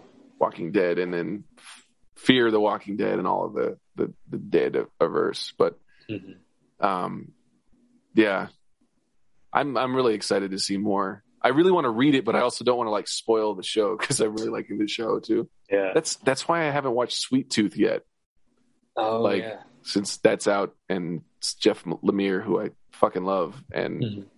only want good. And apparently, it's amazing. Like I I haven't finished that series yet either, so it's it's one of those things. Like, Yeah. and that that was the other thing is like Invincible was one of these. Like I always like DC animated stuff because they usually bring it, and it's usually based on a trade or a run in the comics. Mhm. Killing Joke is the exception because they make Batman fuck Batgirl, and there's no reason for it. Um, did you see that the Killing Joke movie? I did. I don't remember that though. It the, the first forty five minutes of it had like weren't in the book, and it's it's all about Batgirl and Batman hooking up on a rooftop Oh, okay. for no reason. There's Yeah. there's just gross. Um, Maybe because you can't feel bad about what happens to her uh, except through relation to Batman. And that's maybe why they did that. Be like, wait, we can't just have a story where a girl gets shot and we're like, that's terrible. She has to be important to the main character who's a man in order for people to see the Just- you know the tragedy of her getting shot and paralyzed. further shoving the Bechdel test down. just nope. she will have no identity separate from Batman. Right. But like it, it was cool to see Invincible be this animated version, like instead of a live action, and just kill it. Just be Yeah. super entertaining, super engaging, losing nothing for being animated. Mhm. I think all of those punches landed just as as sickening thudly as they would have in live action. So yeah. It's cool. I'm Well- looking forward to more of that one. and maybe that's part of it too. Maybe that'll be more likely to run longer because, I mean, I assume that animation costs less than live action with special effects Right. and you know gore and you know, you know, like it's you know it's just people drawing it and then get the voice people. You know, you don't have to use makeup. You know, like Right. no prosthetics. There's no you know, so it's just. I assume that at least you know it's, it probably has the potential to to cost a lot less. So for that reason alone, maybe it'll run longer. And I feel like Steve that, that's another thing like uh Steven Yeun's not going to be young forever, but his voice will probably sound young forever. He can Right, play things yeah. like um, harder and harder to, to get these actors like doing stunts and stuff and Yeah. sweating in mocap suits and all like having to be Marvel shredded, you know, like but Right. you can I mean we we can look at uh uh, uh Luke Skywalker, Mark Hamill just he's a dude now. He, he doesn't have the abs and the definition that he used to, but he's right. one hell of an actor and a hell of a voice actor. like, Yeah. so okay. Uh, so now it's time for great ideas that go absolutely nowhere. Tim, what what did you? So it's not necessarily an idea that goes nowhere, but maybe maybe fan theories and in that sense it may go nowhere because it doesn't matter. So this was just something that has occurred to me for a while and I wanted to bring it up for discussion and maybe I'm looking for things where there aren't things, but so in the Black Widow movie, who's Taskmaster? It's a girl. Is it? Yeah, So who do we know the actress that's playing? her? Yeah. Like how I thought so. because I looked on the website. I was I even looked on IMDb and I was like, because they show the poster and it's got everyone else like every other poster has the person's name and it just has Taskmaster and it doesn't say anything. Let me double check because I'm pretty sure they Well, I don't- maybe they don't call her- then. maybe they don't call her um, Taskmaster, but it's one of these. Um, I thought it was for sure like. Well, that was one of my theories. So I Uh-huh. guess in that sense I'm right. Maybe. Do you think it'll be the girl? Yes. Okay. Um, Okay, so at least okay. So I looked up. Is it who is Taskmaster in Black Widow? Black Widow. Here's what we know. That's one of the the results. So at least there is, a, you know, it's not just me that there's at least a sense of mystery. yeah. Um, No, I think it like well, in the way the suit is sitting, it looks like it's not, you know, like well, like there aren't boobs on it, like they they will do in every every costume possible. yeah. I mean, I guess I could see like based on the posture, you could say like, yeah, there could be a woman in there, but I feel like it's not obvious that it's a woman, Gotcha. right? I- is that is that maybe- just me or I don't know where I heard it, but like for I had just months ago heard that like it's a girl. Okay. like Pete Davidson's on SNL. Okay. Yeah. Okay. So okay, well, because yeah, because it was something that I was like kind of like noticing. It's like okay, like there's there's mystery to this, like which I feel like is very rare for there to be like you know it's like every everything gets spoiled. I mean, the harshest lesson for me with that was realizing that we weren't supposed to know that Darth Maul had a double edged lightsaber. You know, like that was supposed to be a surprise, and like fucking So, like- George. Make this a George Lucas discussion. Fuck Yeah. so so yeah so i was kind of looking at that like wow how cool is that that they're like yeah we're not telling you who was playing this character um When it was supposed to release a year ago too. I think that's also oh yeah impressive, right? To keep it under their hat for that long. yeah um yeah and like how they're saying yeah we see Ta- taskmaster mimicking moves from captain america black panther spider-man hawkeye spider-man um that says spider-man twice in this article but of course black widow and i just read it twice um so- I've what do you think of Taskmaster? Like Um, the little that I've seen of him in the comics, um, like I, I, I think the, the the power set is really cool. How like he he like trains people because he can like see someone and mimic them instantly. So it's like the perfect person to train people. Then again, it's like well, he can kick anyone's ass because he can copy anyone's fighting style. So you know, he may have taught you three fighting styles, but he knows fifty fighting styles. You know that type of thing. Um, I also feel like I read a comic book where he seemed to have like a bit of a sense of humor. Like he wasn't like uh, I feel like for some reason I kind of saw him as like the uh, was it is it Deathstroke the Slade Wilson Right, kind of character, yeah. which I know they made Deadpool as like a reaction to that. right. So I feel like I always kind of saw him as that, where he was just like this guy that you don't you don't want to see him because you're fucked, you know. Whereas like maybe it was in like a Thunderbolts comic book where they were like you know he was like training people or something, and um, I think Thunderbolts is right because my experience with him is just through the 2006 Moon Knight run, and he, he's Oh, played yeah. a little bit for comedy in that. He's kind of like a comic relief character, but also a badass. But like he shows up and he is very similar, like look to Moon Knight, right? Very yeah. very similar. Uh, and Moon Knight kicks the shit out of him because Moon Knight is three people, and Taskmaster's like, I don't know how to. Oh God, death. Like, like, yeah, I I always thought. Well, and also like when I read it was uh, Dave Finch doing interiors. Right. So it was like muscle, ripply, nasty. And he's Right. got that skull mask and he's got a sword and it's him with a tattered cloak, uh, uh, dressing Moon Knight with a tattered co- cloak. So like just awesome. And then he kicks his ass in the next three pages. It's like, oh, okay, he's done now.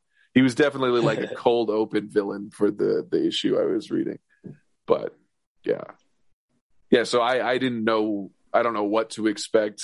I like I said I, I had heard that it would be a girl cast as him, which or them, like badass, cool.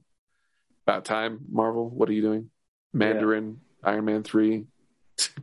Wait, what about the Mandarin with Iron Man? So in Iron Man three, they cast a white guy to be Mandarin, and Oh, wasn't yeah. quite Mandarin because we're getting Mandarin in the Seven Rings in Right. Yeah. Shang-Chi. oh, yeah. movie. So, but yeah, they're they're correcting.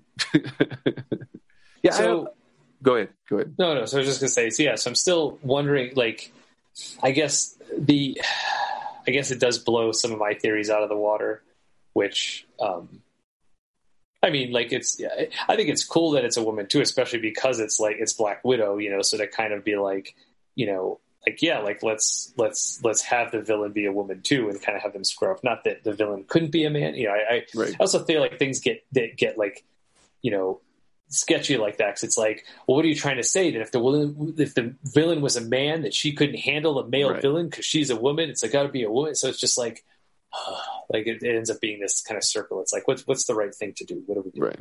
Um, but I'm going to go ahead and say my theories that I thought of. Yeah. Right. Sorry, I didn't mean to tank it. I just like no, no. I mean, it's uh, uh, I supposed to be a girl, right? It's, it's meant to go nowhere. So.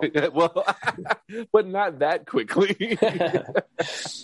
so so my thought I was I was like why are why are they trying to keep it a secret and then I was like what what you know like based on the the moves that we had seen Taskmaster do in the trailer like you know there's I remember seeing that scene where you know they step on the shield and it pops up like the Captain America thing and um yeah like the Black Panther thing with like the claws and a few other things like that. I mean I think we see we see using a bow and arrow you know so it was like okay like what's what's the deal with this and I was like, you know, trying to think of like, well, I mean, we know it's Taskmaster, but who who's you know inside the suit? You know, what would the how would that significance?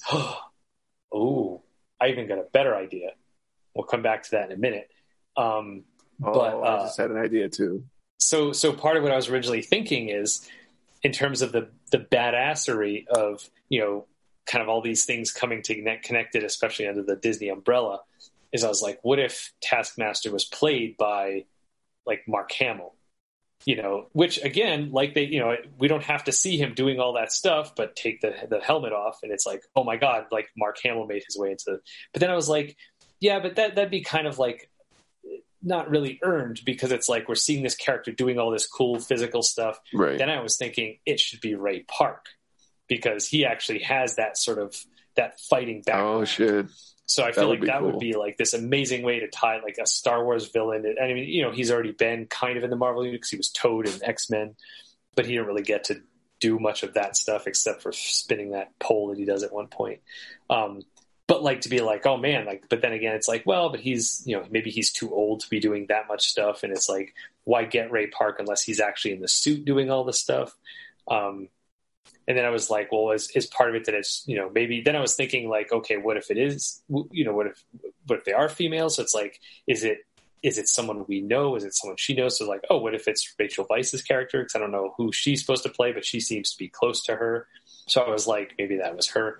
Um, so, well, so what was the thought you had? Then I'll tell you my new It'd be- thought. It'd be cool if it was uh uh Power Broker, Agent 13. Oh yeah, because we we had her go from we haven't seen you in 18 movies to oh shit you're gonna help us. Oh you're the big bad. You're- can we have a yeah, movie right. to like give us some context for this character? I'm glad she's a villain. I'm i think she's really compelling and cool but we got no story at all. And if she was taskmaster in addition to being pont like a one woman thunderbolts like yeah, that she be, could be called thunderbolts just like singular. um, no, that So- that was the the thought I just had. What? what Yeah, no, that's cool. Um, so my thought which you know, and, and it's one of those things where it's like, you know, I, I sometimes hate having fan theories because it's like I'm going to be disappointed if this isn't the case. But the perfect person for this, especially because you know, if they're if they're going to change Taskmaster's gender, there is a character who has these powers already who is female, and that's Echo from the Daredevil comics. Oh shit! And so isn't Echo blind? She's deaf. She's deaf. So that, that was the whole thing between Oh, like her and Matt. Oh, like they both right. had this disability, they both had superpowers, and you know her, you know she can still see, so she can copy any martial arts style she sees. So she, That would think- be cool. yeah. So I think that would be a perfect way of like, yeah, it's like here's this female character who has that power set. Like let's merge these two characters. You know, if if you're going to make her female. If you're going to make Taskmaster female, why why invent a brand new character? Why not use Right. the, the character who already Not just make her some Russian no name person. Like, Yeah. actually, that would be really cool. That And then that could also be a way of like, oh man, are we going to see Charlie Cox come into this? Is Right. Daredevil going to be cut? You know, it's like, and then you could see.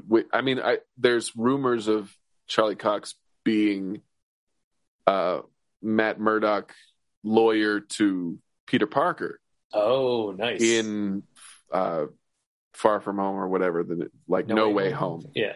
But there's a million people s- supposed to be in that movie. Right. That'd be cool. Echo would be.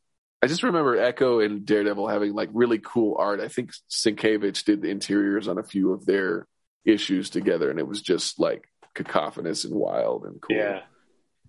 because one Yeah. is getting some feedback that the other isn't. So like, and it, it's it's cool because hearing is all Matt has.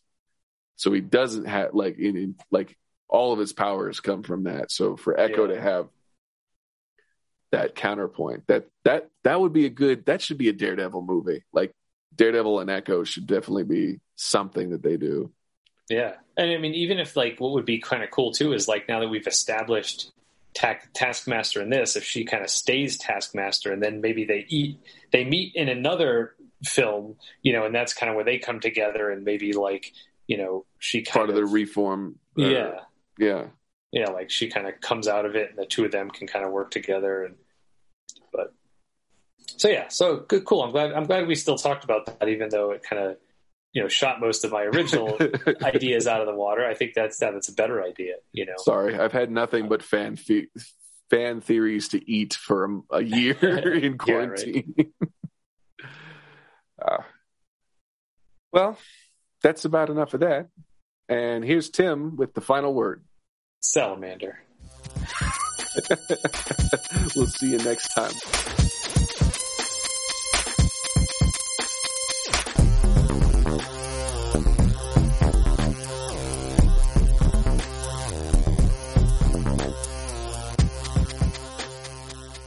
Why salamander? I don't fucking know. That was the first word that came to mind. Your, I saw your brain just, just shut off. It was great. yeah.